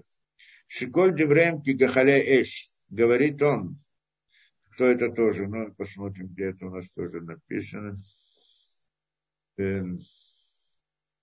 Да, я уж посмотрю. Здесь он приводит только отрывок, а я уж, если у нас есть, так посмотрим. Да. Это кто это говорит? Бен Бак-Бак. Бен Бак-Бак говорит так, Омер, офекба во офекба, переворачивающая, переворачиваешь, декулеба, и вся она находится в ней. По-моему, про это он говорит, а, нет, до этого. Эм... Ну, не принципиально, если я не нахожу это место, как там написано, но так он говорит. Шиколь дебреем, шиколь дебреем кигахалей эш. Говорит нам здесь, э, в Мишне сказано, шиколь дебреем, все слова ихние. Э, кигахалей эш, они как... Э, как это, как искры, как гахале, как, как головешки, огненные головешки. То есть про что он говорит? Про Тору. И слова, слова Торы или слова мудрецов в данном случае, они называют их, он сравнивает их, хочет понять их, сравнивает их с чем? С головешками огня. Шикмоши гахелис, то как головешка. Головешка, она уже как бы, она сгорела, и там вроде, может быть, что-то внутри еще горит, но на самом деле уже не горит, да? А гахелит, шав, шав, сегодня рамбарак, не цоцэ, что несмотря на то, что не виден только какая-то искра огня, может быть, им тасим кохахам бабы для вха, если ты начнешь ее как-то как раздувать или переворачивать и так далее, кольше не, кольше тинапха ютер титлаев, чем больше ты ее будешь раздувать, э, переворачивать, тем она больше будет возгораться. И распространится в ней эта искра. Значит, загорится заново. Как да, что это, была там какая-то искра, а потом из искры загорится пламя. Да, так, и потом она загорается. Так что полностью станет, начинает гореть. То есть у нас есть головешка. И в ней уже нет огня, немножко где-то там внутри, но ты начинаешь ее как-то переворачивать, дуть, что-то с ней делать, и вдруг она начинает разгораться больше, больше отсюда, и вдруг может загореться полностью. Вытухали оно примерно, и ты же можешь пользоваться ее светом или ее теплом. Вылитхамем конегда теплом, а вальра конегда, было ли огзан. Но только напротив нее, то есть пользоваться ее, скажем, теплом от нее, но не трогать ее. Шикиванша наасет лохешет. Почему? Что поскольку она делает наасет лохешет, несмотря потому, что она, что поскольку она начинает гореть уже тогда, царю нужно осторожно, чтобы не лотикве, как это, чтобы лотикве, чтобы не, а, как это, э, ну, чтобы не обжечься ей. Говорит он интересную вещь. Что это, да, это он сравнивает слова мудрецов, слова Торы, в общем-то, он говорит про слова Торы, что говорит, что это сравнивается с головешкой, что может быть, да, что, что у нас головешка, ты можешь с ней, она вроде не горит, там ничего не видно, нет огня, но если начнешь ее раздувать и так далее, вдруг появляется не огонь, так что может пламя быть. Ты можешь этим как бы пользоваться, наслаждаться, нагреваться, но нельзя это трогать. Поскольку если ты тронешь это, то ты обожжешься. И говорит он, кен бадимьон за ним шелкот девре хахамим. Говорит, похоже на это были, как это, это как бы аллегория. Да, с этим, на это, с этим сравниваются все слова мудрецов. Все, что мудрецы говорили, не сравнивается с этим. Шам шенирим дворим царем штим, что несмотря на то, что слова мудрецов, они выглядят очень короткими и очень простыми, действительно, как, как и здесь, как везде мы это не один раз видели. Открываем то, что они сказали, ну сказали что-то, какое-то слово там, ну сказали, сказали там, ну я знаю, ну интересно немножко, да, но они выглядят очень коротко и очень просто. А валемка потише под солнцу, но они как, как тот самый потише, да, этот как бы молоток, который разбивает. Ну, в принципе, он имеет в виду, про что это, видимо, имеется в виду пример. Потише мифоцет села, он разрушает скалы, или там, что когда человек делает молотком, бьет по... Э, да, там, когда, ну, как они делают из металла разные вещи, их нагревают, и кто бьет молотком, то разлетаются искры, да, типа так, или кто же разбивает камень, скалу разбивает, но говорит, это как потише, а может быть, да, это имеется в виду, что как, как будто бы разбивает скалу на детали, на части и так далее, то есть, то есть, шиколя адам и апеху мисальчелем дадех, что каждый человек, это тоже сравнение такое, что каждый человек, который начинает, как это, миапеху, мисальцев, начинает уточнять. Он слышит простое слово от мудрецов. Начинает в него вдуматься с этой стороны и с этой стороны. Как-то переворачивать его с той и другой стороны, как головешку он переворачивает с разных сторон. Отсюда смотрит, отсюда. Пытается понять тонкость какую-то внутри этого слова. Я, и, я ору и навы. Вдруг освещаются его глаза. Появляется свет его в его душе, в его сознании, в глазах имеется его сознание. Вдруг, как это, э, молния в глазах получается. Вдруг он раскрывает там глубины знания, что-то удивительное.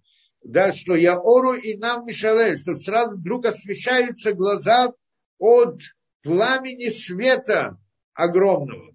Это как бы сравнение. Когда начинает, то есть, что он говорит, интересная вещь. Я не случайно это привожу, потому что это каждый человек может это увидеть. Не, не, на самом деле не каждый человек это видит. Но многие, которые прошли хоть немножко этот путь, они это знают, могут засвидетельствовать. Это удивительная вещь. Человек открывает книги мудрецов. Что-то там он читает. Ну, читает, ну, что-то написано там. Ну, что-то иногда даже немножко интересно. Ну, так, в принципе, непонятно что-то. Может быть, чуть-чуть понятно, как бы простой смысл какой-то. Ну, что там есть особенного? И... А другие говорят, что есть огромнейшая мудрость заложена в словах. Где там в словах она заложена? Что там? И вот начинает, и кто-то начинает об этом это изучать, думать, понимать, пытается войти в глубину смысла. И вдруг, как, как пламя, как свет, который ослепляет глаза, вдруг открывается для него что-то, что, что даже не представлял, что, что, что это может быть. Да, то есть интересно, что со стороны слова Торы, мудрецов, они видят какие, какие-то вот такие вот закрытые, э, как это, как темные закрытые. Но когда входишь внутрь, раскрывается огромный свет. Это то, что он хочет сказать, хочет дать ощущение этому. Шеймаца Батухамани, вдруг он находит в нем огромные глубокие, глубокие понятия. Камрам, как говорят мудреца, тоже вовод. А вот то, что мы сказали, афогба, афогба де куляба. Это, в принципе, тоже хотел здесь прочитать. Да, как это сказано, фогдаба. Это же говорит Бен Баг-Баг. А фогбава фогба. Переверни ее и переверни ее. То есть вот эти вот слова, которые ты учишь, слова мудрецов и слова Торы. В принципе, он говорит про слова Торы, но то же самое мы имеем в виду, говорим про слова мудрецов. А фогба, переверни их так, переверни их так. Возьми какое-то слово, переверни так, переверни так. Тоже надо понять, что значит переверни. Декулябай, все находится в ней. Все находится в ней. То есть ты берешь Тору, переворачиваешь с этой стороны, посмотришь с этой стороны, еще раз, еще раз открываешь. Вроде бы уже сто раз читал это. Еще раз открываешь и снова смотришь. И ты, ты находишь, все находишь в ней. Все находишь в ней. Уба тихезей, высив, да, это. Здесь Рамбам, у меня комментарий Рамбам на это, на это. Говорит Рамбам так. Комментарий Рамбама на эту перке, на эту Мишну перке вот. Амру аля тараша фогба виагеба пипнеша кольба. Говорит он, сказали про Тору, что человек должен, я Бог должен переворачивать, переворачивать, открывать, закрывать, открывать, то есть изучать, и это имеется в виду, и должен, я Геба, и он будет стараться мне, чтобы понять это, должен ее переворачивать и открывать каждый раз и трудиться в ней. Почему? Мипнейша Кольба, потому что все в ней. Это смысл того, что он здесь говорит. Он начинает Тору еще раз читает, еще раз открывает, еще раз смотрит, и каждый раз открывает новый мир, и в принципе все находится в ней. Да. То, это, это, да, это то, что, то, что он говорит. То есть это надо понимать, что это. Я вам скажу, это тоже интересно. Как в свое время я когда-то, ну, про себя рассказывал разные вещи. В детстве учился, хотел учиться, много разных вещей. И, да, и, и как-то я там оказался определенным образом, да, как-то кто-то мне показал Талмуд, открыл там, где-то мне было лет двадцать, чуть больше, чем двадцать лет. И кто-то, значит, там куда-то я ходил на какие-то да, лекции по иудаизму и все прочее. И там предложили, значит, хавруту, чтобы учиться в хавруте с Талмуд. Хаврута, это, значит, с кем-то, значит, приходят ребята, которые учатся в Ишиве, и они занимаются с теми, которые приходят это. И вот, значит, я сел там, мне, значит, открыли, я еще помню, Бабыкама, кажется, там была, это, значит, открыли, мы стали учить. Он мне объясняет, что написано, там все написано на арамейте, там на арамейте я не знал, и да, Талмуд написано на арамейте, и там на иврите, арамейте, это значит, иврит не знал достаточно, да, немножко знал. И вдруг я понял, что интересная вещь. Вот когда видел эти слова, эти объяснения, которые он дает, я, сказать, правда, ничего не понял, что он мне объясняет. Ну, в смысле, логику как бы я понял, которую объясняет, да, из того, что написано, я, я ничего не понял. Но я понял одну вещь, что до этого с детства я учил, хватался, учил там разные математики, физики, философии, все, психологии. Я не знаю, что все книги, которые были возможны, хватало это. То есть что-то хотел узнать. То есть было вот это вот. И каждый раз я приходил к, как бы, к некоторому разочарованию. Вначале я как-то открыл для себя математику, стал учить. учить. Потом вдруг пришел к выводу, она не то, она не дает ответа на какие-то мои вопросы. На какие могут вопросы, это было мне десять, одиннадцать лет, двенадцать лет.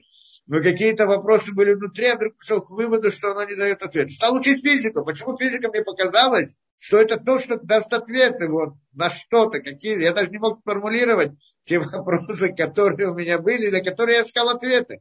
Но, видимо, и, наверное, есть такие люди в поиске каких-то вещей. И тогда учил, там прошел, как говорил, всего Ландберга и все эти, да, и многие там, в принципе, самостоятельно за несколько это время, какое-то время короткое, прошел все и пришел к выводу, что там нет ответов.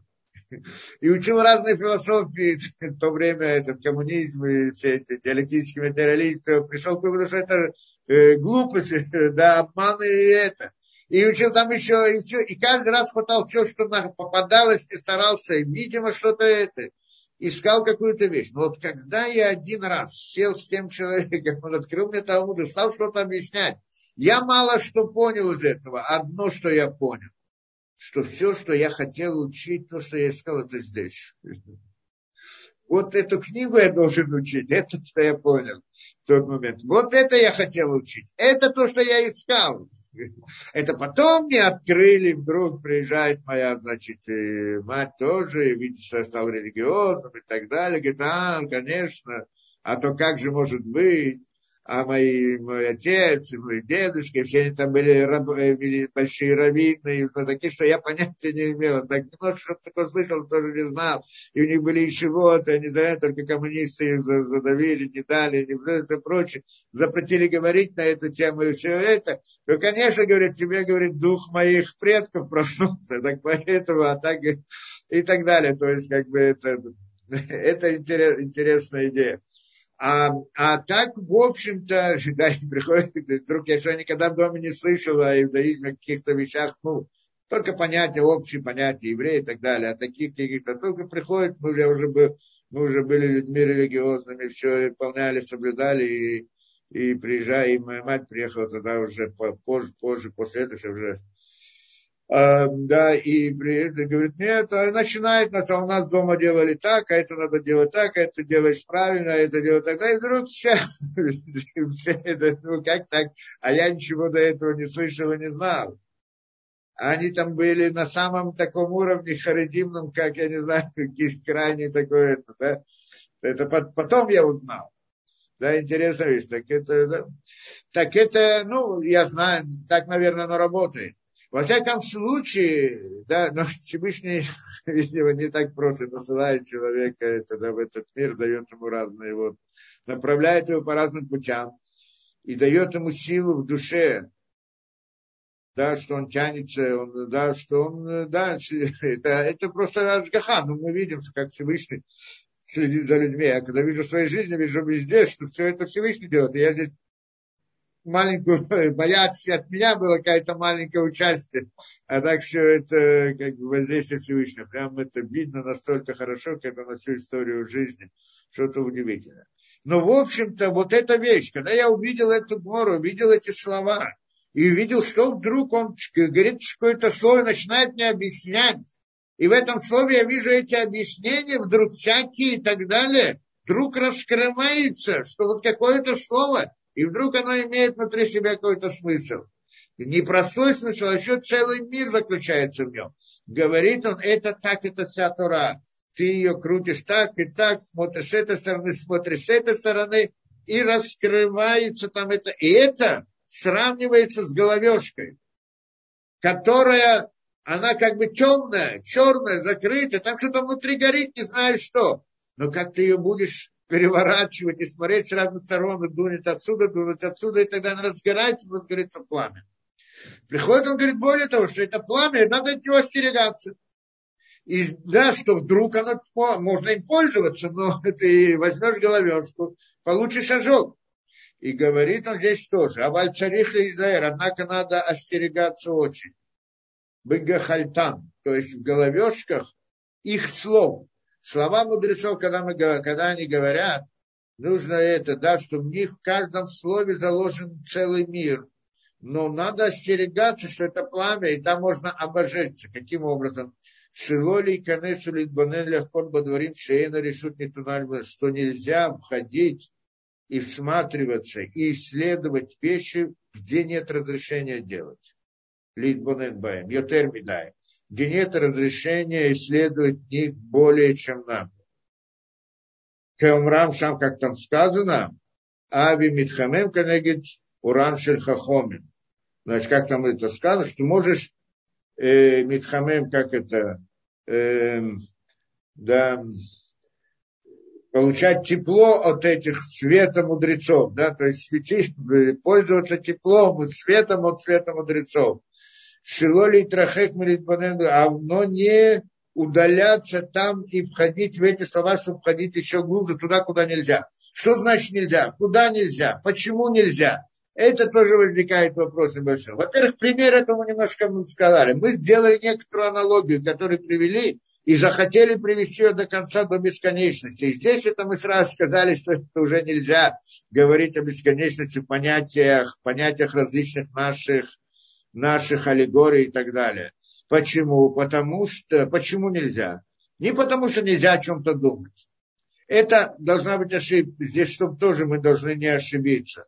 Что на самом деле, как это говорят, есть люди говорят, значит, религия, религия, они во что-то верят. Верующие люди, а мы ни во что не верим. Мы верим в науку, верим... Как ни во что не верим? Верим в то, что человек из обезьяны произошел. Это не вера. Тоже вера, да, или верить, что мир, который мы видим, несмотря на то, что он весь находится в нашем сознании, мы верим, что это, это абсолютно объективная реальность, которая бесконечна, в это верят. Разве не верят в это? Разве это кто-то знает, если это всего лишь в моем сознании, как воображение, или же это реальность по-настоящему? Кто-то может это проверить, доказать, сделать какой-то, какой-то эксперимент провести. Какого эксперимента невозможно провести, чтобы проверить, действительно ли тот мир, который мы видим перед собой, он та реальность объективная, которая существует или нет. И, конечно же, невозможно доказать, что это она бесконечна, вечна и так далее. Что это всего лишь философия, это всего лишь представление, фантазия людей на тот мир, который он видит. Но приходят эти люди и говорят, нет, мы это знаем, а вот вы, люди религиозные, верите. во что верим, что есть Бог, что есть то и так далее. Вы верите, а мы не верим, мы знаем. Почему мы проверили? Кто-нибудь проверил, что этот мир бесконечен, что он вечен, что как проверили, кто туда на поезде туда ездили. Это понятно, да? То есть на самом деле, на самом деле то, что мы говорим, прямо наоборот. Те люди, которые говорят, что этот мир материальный, он реальность настоящая, бесконечная, вечная и все прочее, то, что говорит это, да, это люди верующие. А мы люди неверующие, мы ни во что не верим. Да, мы это не один раз говорили. Мы только знаем, ни во что не верим. Почему ни во что не верим? Мы же верим в Бога, верим, верим в разные эти, да, верим в то и другое и так далее. Но мы говорим, на самом деле, вообще понятие веры, иммуна, иммуна есть понятие веры. Значит, мы во что-то верим, а что же мы аминим. Так мы сами себя называем, что мы люди верующие. Но на самом деле вера на иврите, она имеет другой смысл. Мы тоже это приводили не один раз, как мы это говорили. Иммуна, вера это иммуна. Алиф мем нун. Мы не раз говорили эту вещь. Что алиф мем нун, это на самом деле... Алиф мем нун, о чем это говорит? Есть три слова, три смысла в этом корне. Это литамен, тренироваться. Это наиман, наиманут, верность. И алиф мем нун также это амана. Амана это союз. В принципе, смысл слова верующий, когда мы говорим про веру, просто есть вера на русском языке, то, что понимается, переводится иммуна, переводится на русский язык как вера, но это совсем не точно, потому что на русском языке я не знаю, что понять под верой. Вера на русском языке, то, что говорят, это принять какое-то утверждение на веру, то есть я не знаю, да или нет, но я принимаю, как будто бы есть, да, так мы, мы это не принимаем, ни в коем случае. То есть а слово иммуна, оно другое. Это три слова, то, что мы сказали. Лейтамен, льет нейман, либрит, в общем-то, да, и лейтамен, амана, э, нейманут и амана. То есть тренироваться, верность и союз. То есть верить в наших понятиях. Имунан, леамин, это значит тренироваться, быть верным союзу. Какому союзу? Союзу со Всевышним, который был заключен на горе Синай, который был заключен с Авраамом. Что значит верить этому? Вер, не верить, а что это значит? Тренироваться, быть верным союзу. То есть, то, что есть союз, для того, чтобы тренировать, тренироваться, это значит работать над тем, чтобы выполнять заповеди и быть преданным, верным союзу с Всевышним. Но, но для того, чтобы быть верным, надо знать, что был союз со Всевышним. Надо знать это. А как я, я могу взять кого-то и начать ему верить, и начинать верить кому-либо? Это Тора запрещает, как сказано, даже придет тебе кто-то, покажет чудеса, не верим, дай им смертную казнь. Запрещает нам, Тора запрещает верить, просто так. А что, мы должны знать, что это есть. После того, что мы знаем, начинается вера. Что значит вера? Иммуна. Даже когда я знаю, что, есть, что был Всевышний, он дал нам Тору, но на Торе написано много разных вещей, и они трудные, и не все я хочу соблюдать, и не все хочу это, нет сил и так далее. Вот и, и Тора требует от нас выполнения и работы над собой, чтобы быть преданным этой, этой истине, которая записана в Торе. Вот ее, вот эта работа над собой, она называется вера. Это иммуна. Вера – это работа над собой, быть преданным Торе. Другими словами. Это то, что мы понимаем под понятием иммуна. Не имеется верить, принимать на веру какие-то вещи. Наоборот, Тора это запрещает делать. Придет любой человек и скажет, давай верить в это, давай верить в это и так далее. Не работает так. Но, но, значит, мы знаем. А как мы знаем? Откуда мы знаем? Можно знать или, не, или нет? У нас есть абсолютный способ, абсолютный способ. Я в нескольких лекциях объясняю, не буду сейчас приводить. Но в принципе, в сути своей построена идея традиции, как мы сказали. Да, свидетельство миллионов людей, от миллионов людей и так далее. Ну и там надо еще объяснить много разных деталей, откуда мы это знаем. Ясно, что есть еще философский взгляд. Мы просто можем подумать, как мы здесь делали философские исследования, как бы сказали, что тот мир, который мы видим, он есть реальность или нет реальности. это некоторые философские выкладки, что они в конце концов не дают абсолютного ответа. Что даже если я делаю вот такие выкладки, что я могу сказать? Правильно, что в моем сознании я вижу, я вижу, я понимаю, что все, что я вижу, оно только находится в моем сознании. Вопрос о каком источнике? Либо это действительно есть такой мир, который воздействует на мои глаза, я вижу его в своем воображении. Либо кто-то другой, Всевышний в данном случае, Бог, я не знаю кто, э, черт, кто скажет что. Кто-то раздражает мне нервы в глазу, и я, в глазу, это тоже условно мы говорим, кто-то посылает мне эту картинку сознания. В рамках философии я не могу разрешить этот вопрос. Да, понятно, кто может, как кто-то может, может, кто-то может выйти. Все, что мы видим вне нас, оно находится внутри нашего сознания.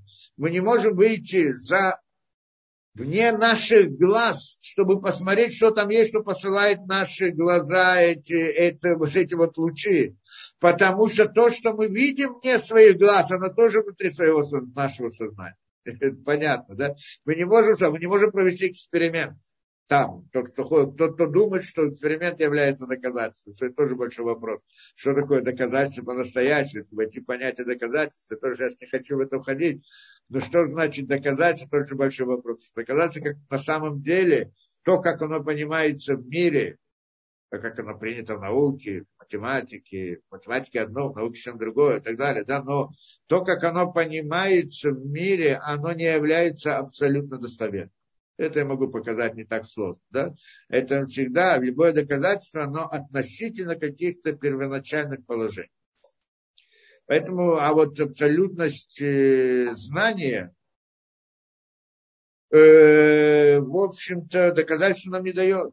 Оно, если начальные предположения, положения, начальные аксиомы, кто назовет, какие-то начальные понятия, а их принять за абсолютную истину, то тогда доказательство нам приводит, да, что то событие, которое мы рассматриваем, оно, вот, доказываем его, оно тоже имеет ту меру реальности, как начальные положения. Поэтому любое доказательство, оно всего лишь сводит, оно не доказывает абсолютно ничего. Оно только до, приводит как меру абсолютности рассматриваемой темы к мере абсолютности начальных положений. Это должны понять.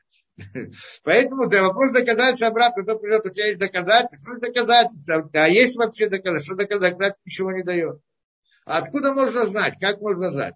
Ну, в каждом случае у меня ряд лекций по этому вопросу. Откуда мы это знаем? Но в принципе у нас есть абсолютное понимание того, что то, что нам говорит Тора, это истина. И это мы знаем. Почему и как надо разбирать отдельно, кто захочет, прослушать это вряд ли по этой теме. Теперь, и, и если, то, в всяком случае, мы так утверждаем, назовем так, да? Мы утверждаем, что мы не верим, а мы знаем. Приходит кто-то и скажет, подожди, если это так, так что же он здесь говорит? Есть вещи, которые нельзя смотреть, нельзя их задавать вопросы, нельзя об этом рассуждать. И сразу придут и скажут, как так? Нельзя об этом рассуждать. Значит, это надо принять на веру. Если это надо принять на веру, то тогда, тогда вот, это называется верующий человек. Здесь проявляется вера. Но на самом деле это тоже не так. Почему? Потому что то, что здесь сказано, мы, что значит, мы не можем, мы не можем говорить, да, мы, как здесь сказано, нельзя смотреть. Куда нельзя смотреть? О чем нельзя рассуждать? Это у меня был... И почему нельзя о чем-то рассуждать? Почему? Даже если это... Ну, э, как-то у меня был один случай. Приходит мне кто-то, да, там, ну, вот, какие-то лекции, там, кто-то послал, спросил, я знаю вопрос, или это утверждение, говорит, вот так-то и так-то. Вы говорите там, что есть Бог, есть это и так далее. А вот и приходит люди какого-то философа, там Декарт или еще кто-то, что вот он сказал, вот этот философ, вот он сказал, что если Бог есть, то тогда он должен был вести себя так-то и так-то, а мы видим в мире, что все по-другому. Да? Я ему говорю, подожди. Во-первых, что значит это? У нас... У нас мы не имеем права рассуждать о Всевышнем. Мы не знаем, кто он такой. И, потому что он бесконечность. Бесконечность тоже не, не, не название его, тоже мы ничего ему, про него не сказали. Мы только сказали, что у него нет конца. то, есть, то есть мы говорим о нем бесконечном, говорим, что мы его не можем познать, мы не знаем его и не можем э, представлять его, не можем, э, не, просто не способны. А потом уже нам это запрещено. Теперь приходит он, тот самый Декарт, или кто там, кого-то он определил, по-моему, это и Декарт был, и начинает мне объяснять. Бог, если он есть, значит, он должен делать так, значит, он такой-то, такой-то, и он так-то, так-то. А мы в мире видим по-другому. Подожди, если, если есть Бог, то он должен быть такой-то, такой-то. То есть он в своем сознании уже решил, кто такой Бог. Нарисовал его картину. Нарисовал модель, модель, что Бог, что он должен делать, что он не должен делать, как он себя ведет, как он, как он выглядит, не выглядит, я не знаю, что. И потом говорит, вот в рамках этой модели Бога, то, что я вижу в мире, не, не соответствует, значит, его нету. То есть, то есть, что он хотел сказать, здесь объясняю эту простую вещь. Он, да, когда он объяснил, что он называет Богом, на самом деле это некоторое языческое божество, которое он придумал. Он придумал себе какую-то модель Бога. То есть какое-то божество, да, которое придумано. И потом приходит на него, задает какие-то противоречия. И приходит к выводу, что его нету. Мне не надо эти доказательства. Я и так заранее знал, что его нету. Как это говорят какой-то шутки, говорят. Того Бога, в которого, как это, к раввину пришел один и говорит, я не верю в Бога. Он говорит, а говорит ему раввин, того Бога, в которого ты не веришь, я тоже не верю.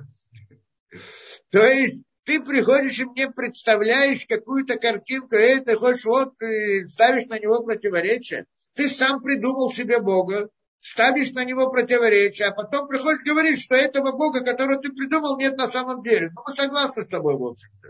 Да? Его действительно нет. А, то, а тот Бог, который, о котором мы говорим, у него нет модели.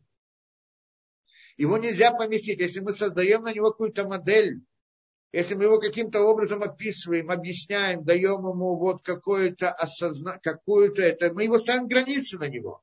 Но он бесконечность. И если мы ставим на него границы, это не то, чтобы часть бесконечности. Это полное отклонение, это полная небесконечность, полная ограниченность. Это, в принципе, сделать Бога из камня Бога. Камень там или еще что-то, неважно что. Даже когда в мысли человек берет себе какую-то идею, называет это вот Богом, Бог он, скажем, даже он должен, он добрый, он такой добрый дядя, или я не знаю, еще что-то. Или какой-то разум вселенский, который думает и который и так далее. Или еще что-то. Тогда он, это запрет. Это запрет. Почему? Потому что тогда человек сделал себе, поклоняется, он придумал, он сейчас верит божеству. Это поклонение язычеству. Это приходит нам Тора, запрещая делать первоначально. Поэтому нам говорит Тора, что нельзя э, представлять себе Бога, потому что мы должны понимать, что мы его не можем постигнуть. Что если человек начнет стараться его постигнуть, то тогда он приходит к язычеству. И тогда есть запрет. Не то, чтобы запрещается о чем-то думать. Просто когда он начинает думать в этом направлении, он становится язычником. И здесь запрет язычества. Не запрет мыслить о чем-либо, а запрет язычества. Теперь, и, а, а почему бы не помыслить так, чтобы не прийти к, к язычеству? Потому что всякие размышления о, э, о попытке постигнуть бесконечность, они приводят только к язычеству. Почему? Потому что человек, он ограничен. В чем он ограничен? Хотя бы в том, что способ его мышления, он такой. Что человек, когда что-то мыслит, хочет что-то понять. Мы же хотим понять, правильно? Мы объясняем что-то, чтобы понять. Что значит понять? Понять это значит дать определение. То есть мы относимся к миру бины, как мы говорили, да, мир бины. Мир бины – это мир логики, да, для нас это. Дать определение. Чтобы дать на, что, дать на что-либо определение, чтобы что-то понять, надо дать этому определение. Иначе мы не понимаем, как я хочу что-то понять. Что я понимаю? Так что ты понял? Вот это я понял, что то, что, о чем мы говорим, оно такое-то, такое-то, такое-то. То есть я дал характеристики. Характеристики – это определение. Если я не даю характеристики ничего, то что я объяснил? Ничего не объяснил. Я говорю, вот, вот кто это такое, вот эта вот бесконечность, и все, и молчу. Иначе я должен что-то сказать про нее. Как любую вещь, которую я скажу, я, значит, даю какую-то характеристику. Любая характеристика – это ограничение. Поставить границы. Поставить границы на бесконечность означает язычество. В любом смысле. Это идея. Поэтому получается, что мы, когда говорим о... начинаем рассуждать о Всевышнем, вот в рамках наших возможностей, способов мышления, то тогда мы обязательно приходим к язычеству. И это запрещено.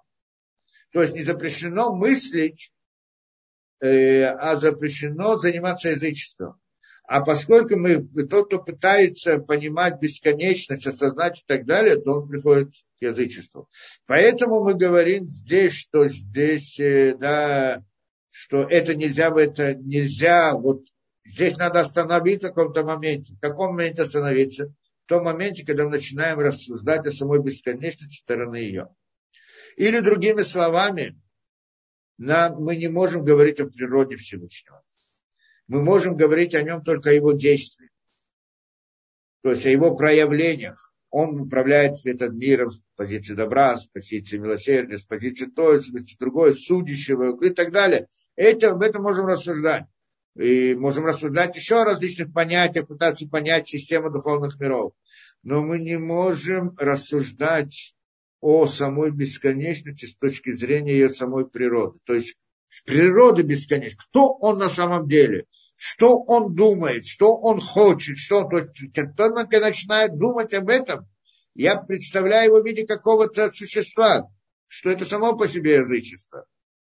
То есть я не могу говорить о его природе, я только могу говорить о его проявлении. А, а это теперь... Но при, это понятно, да? Потому что запрет он связан с этим, а не с тем, что нельзя мыслить. Только нельзя заниматься язычеством, потому что все равно, что бы я там ни думал об этом, я не буду рассуждать о самой бесконечности, о Всевышнем, а буду рассуждать только о том идоле, который я создал в своем воображении. Так что значит, если люди говорят, там мы хотим понять, ну ладно, трудно, я не могу осознать, но я все-таки хочу пообщаться, я хочу попытаться, может быть, я что-то пойму. Философы... Разные философы этим занимаются. Это то, что запрещается в иудаизме, то, чем занимаются философы. Это начинают, говорят, они говорят, правильно, что бесконечность мы не можем понять. Но хочу хотя бы что-то понять, хочу постараться, потрудиться и так далее. Вот это он начинает понимать Бога. Это он понимает то самое божество, которое он создал в своем сознании. Это он обсуждает, а не самого Бога. В любом случае, он никогда не будет это. Поэтому нет смысла думать об этом.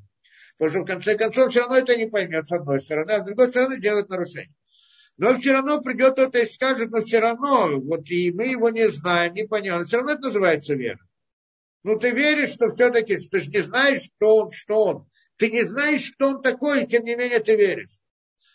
Чему веришь? Я не верю, кто он такой, я не знаю, кто он такой. Я говорю, что я не знаю, кто он такой. Потому что если бы я знал бы, если бы я бы говорил бы, кто он такой, то тогда бы я верил бы, что, кто, что он такой-то, да. Так что, во-первых, в самом начале ответ он не это, да, но вопрос неправильный. Но даже это, я просто не знаю, мы так и говорим, мы не знаем, кто он такой. Есть бесконечность, мы не знаем о нем, ничего не можем сказать, но он создал мир, это мы знаем. И он управляет миром, это мы знаем. В рамках тех сил, которые это, то, что мне Тора объясняет, это мы знаем. Это мы можем знать. О нем самому ничего не можем знать. Но мы можем знать о его, о его управлении, да, и то, что нам Тора сообщает, то, что нам было открыто на горе Синай, как мы сказали, да, в свое время. И вот это, да, это, это то, что, это, что можем знать, то, что можем, тоже можем открыть. Теперь, чем это отличить? Правильно, чего-то мы не знаем. Мы не знаем о его природе. Кто-то придет, человек скажет, а вот все-таки вы чего-то не знаете. А чем это отличается от тех, что, те, которые верят во что-то другое? Они тоже не знают, так они верят. И вот тоже вы не знаете, но верите. Но тогда мы говорим, есть принципиальная разница между тем, что мы не знаем, и тем, что мы верим, между тем, что другие люди не знают и верят. Почему? Потому что предположим, что я узнаю какова природа Всевышнего. То есть то, что нам нельзя задавать вопросы о Всевышнем, имеется в виду о его природе. Кто он с точки зрения его самого. Это нам запрещается. Все остальное, то есть как он, что его, как он создал, и почему, зачем и так далее, это мы можем спрашивать, изучать, конечно. А вот кто он сам не будет. Допустим, что мне вдруг кто-то сообщит, я, допустим, что я узнаю, кто он на самом деле, он сам по себе, допустим. Что это знание добавляет? Это значит, что я уже не должен выполнять заповеди? Или как-то по-другому, или должен вести себя по-другому? Как это влияет на мою, на мою реальность, на мою жизнь, на мои поступки, на мои действия? Никак.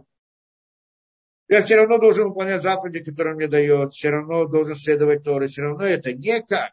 То есть это знание, оно никак не входит в наш мир, никак не меняет мое мировоззрение, мои взгляды, мои решения, мои поступки, никак.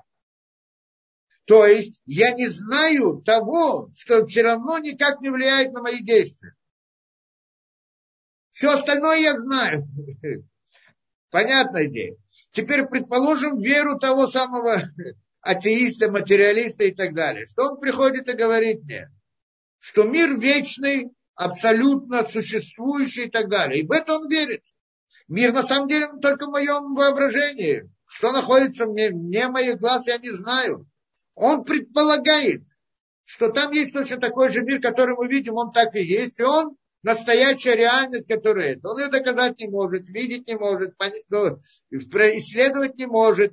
Да, все исследования, эксперименты, они закан... начинаются и заканчиваются в мире воображения человека, сознания. Это тоже надо понимать. И он ничего не может сделать. И он, и... Но он это утверждает. На каком основании? Вера. Он хочет считать, что это правильно, что это верно, так ему это удобно верить, удобно верить. И он в это верит, что это так. Теперь, вот эта вера, то, что мир в природе, который вокруг нас, которого он не знает, он не знает, он по-настоящему он есть или нет, либо кто-либо создает, либо это, допустим, что я не знаю. Это такие, как, как, как их называют, люди, которые, да, агностики. Агностик говорит так. Я не знаю, может быть, есть. Вот с точки зрения философской, он понял, что есть сознание. В этом сознании я вижу мир. Может быть, он действительно тот, который вне меня, а может, кто-то другой мне это делает. Я не знаю. Поэтому я не знаю, есть этот мир, кто это вызывает у меня этот мир, реальность, что мир, тот, который я вижу, он настоящая реальность, или мир духовный настоящий, или Бог, который создает мироощущение, он мир настоящий. Не знаю, поэтому я агностик, не могу решить. А тот приходит и говорит, нет, я знаю, я верю, что мир, который вокруг меня, он бесконечный, постоянный, реальный и так далее, он есть. Это вера. Теперь, вот это, теперь, это вера. И это я не знаю, и я в это верю. Теперь, вот это вот вера, представление, вот это понимание, что есть мир, оно влияет на наши поступки или не влияет на наши поступки?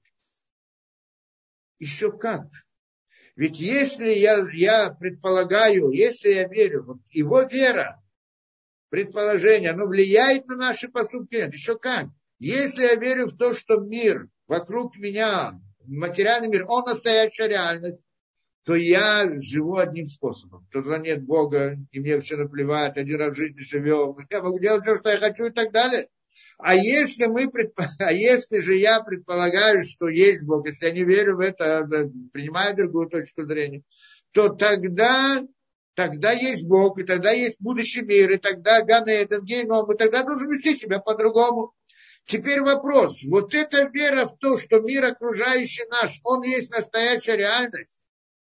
Эта вера, она принципиально важна. Я не имею права здесь верить. Я имею право верить в то, от чего зависят мои поступки или нет. Как я могу верить в то, а вдруг мне нужно так, а вдруг мне нужно заповеди выполнять, или наоборот, выбросить Тору и заниматься вот удовольствием этого мира, только это. Это зависит от моей веры. Если я верю в это, я живу так. Если верю в это, как я могу верить в это? Как я могу полагаться на веру в таких важных вопросах? То есть теперь мы видим разницу между верой атеиста и верой Торе. Верит тот, кто в Торе, верит Торе, что он верит. Он знает, что есть нечто, кто-то, который создает наш мир бесконечности. Он не знает, что это такое. И поскольку не знаю, что это такое, вот это называется верой, потому что я не знаю, что это такое, не могу проверить. Да, но либо даже если я знаю, либо я не знаю, кто он такой, я веду, я, я все равно это никак не влияет на мое поведение, оно не входит в это. Поэтому даже если я что-то там, да, верю, что есть какая-то бесконечность, которая мне меняет, там даже, там, в принципе, нет какого-то предположения, есть как бы утверждение, да, мы, мы не знаем, кто он такой. Это само по себе утверждение, а не вера или предположение какое-то, да. Предположение было бы, если бы я сказал, я знаю, кто он такой и так далее. Но я не знаю, кто он такой, это мы, это мы. Ну, кто-то называет это верой, допустим. Но от этой веры не меняется ничего в этом мире, в нашем поведении. С другой стороны, вера в то, что мир природы, он настоящая реальность, коренным образом изменяет наше поведение, влияет на нас. Так как можно в это верить? То в это, в это нельзя верить, это надо проверить. Вещь, которая, вещь, от которой зависит мое поведение, как вести себя, когда, когда я хочу узнать, как себя вести, вот таким образом или другим образом, я должен, чтобы в это верить, чтобы вести себя так или вести себя иначе. И, и, и это зависит от какого-то события, то я его должен проверить. Как я могу в это верить? Я сейчас поверю, что можно убивать людей. И начну убивать людей, потому что я в это верю. Или вот какой-то определенный человек. Вдруг он что-то, я не знаю, что с ним. Да, вот и я его, значит, я, я, могу, я, я поверю, что его можно убить. Почему? Я не знаю, я решил так. Я должен проверить, я могу это полагаться на это. Я должен проверить, если он там бандит, или он, наоборот, хороший человек, или, может, он пришел ко мне убить, а может, он пришел с добрыми намерениями. Я же должен проверить, я же не могу решить для себя, что, видимо, он такой вот бандит. Если вещь, которая, от которой зависит мое поведение, я обязан ее проверить на истинность, я не могу это принимать на веру. В крайнем случае я могу сказать, я не знаю, что можно делать. Это типа агностик, я не знаю. Не знаю. Не знаю, не знаю. Ну что, когда не знает, человек делает либо так, либо так. Другой разговор. Ну не знает, находится в такой ситуации. Но, во всяком случае, должен искать способ найти ответ. Но нельзя в это верить. А вот в то, что не влияет на мои поступки, совсем нет проблем в это верить. Если это называется верой, как мы сказали у нас в иудаизме. Понятна разница. И вот это, это, что он здесь говорит, что на самом-то деле правильно, что есть вещи, которые нельзя о них мыслить. Мыслить о них нельзя, потому что это язычество. То есть нельзя думать о бесконечности, пытаться понять природу ее. Когда человек начинает пытаться понять его, то он может прийти к понятию язычества. Может быть, еще хуже, что человек может сойти с ума. Если он начнет рассуждать по-настоящему, ну не будем в это входить, там разные детали. Но, но, но, но с другой стороны, это не называется верой. В таком случае называется слепой верой. Не называется той верой, которая вот, да, которая, от которой мы должны как бы избавиться и так далее. Которую нужно проверить, ее не нужно проверять. Совершенно не принципиально. Знаем мы природу самой бесконечности или не знаем, а от этого не зависит наше поведение. А вот, а вот всякое другое вот это представление, то, что там в атеизме, коммунизме, я не знаю, всяких этих, да, и так далее, в материализме, там действительно вера, она вера в глупости. Почему? Я принимаю какую-то вещь без проверки, от которой зависит вся моя жизнь. Да, если мир, который я вижу в своем сознании, в своем воображении, он реальность, это значит, должен вести себя одним образом. Если же это не есть настоящая реальность, а кем-то создано, то мое поведение должно измениться крайним образом. Так я обязан, прежде чем я делаю любой шаг, я обязан проверить истинность этого факта. Не имею права верить ни туда, ни туда. А скажем, как ты веришь, что это Бог создал мир? Мы сказали, что мы в это не верим. Это мы знаем. До конца мы только не знаем. Мы знаем, что она была создана. Только в самой бесконечности, только не знаем, что есть сама бесконечность. Этого мы не знаем. И не можем знать. И в какой-то момент, может быть, узнаем. На самом деле, как это говорится, что в конце концов, после, в конце концов мироздания, в чем идея, для чего Всевышний создал этот мир? Чтобы дать награду творениям. Что такое награда творениям? В своем корне, в своем корне, в своем корне. Что это такое? Это раскрытие мудрости, больше ничего. Что такое само, да, дать Какую награду там в духовных мирах? Картошку? Что?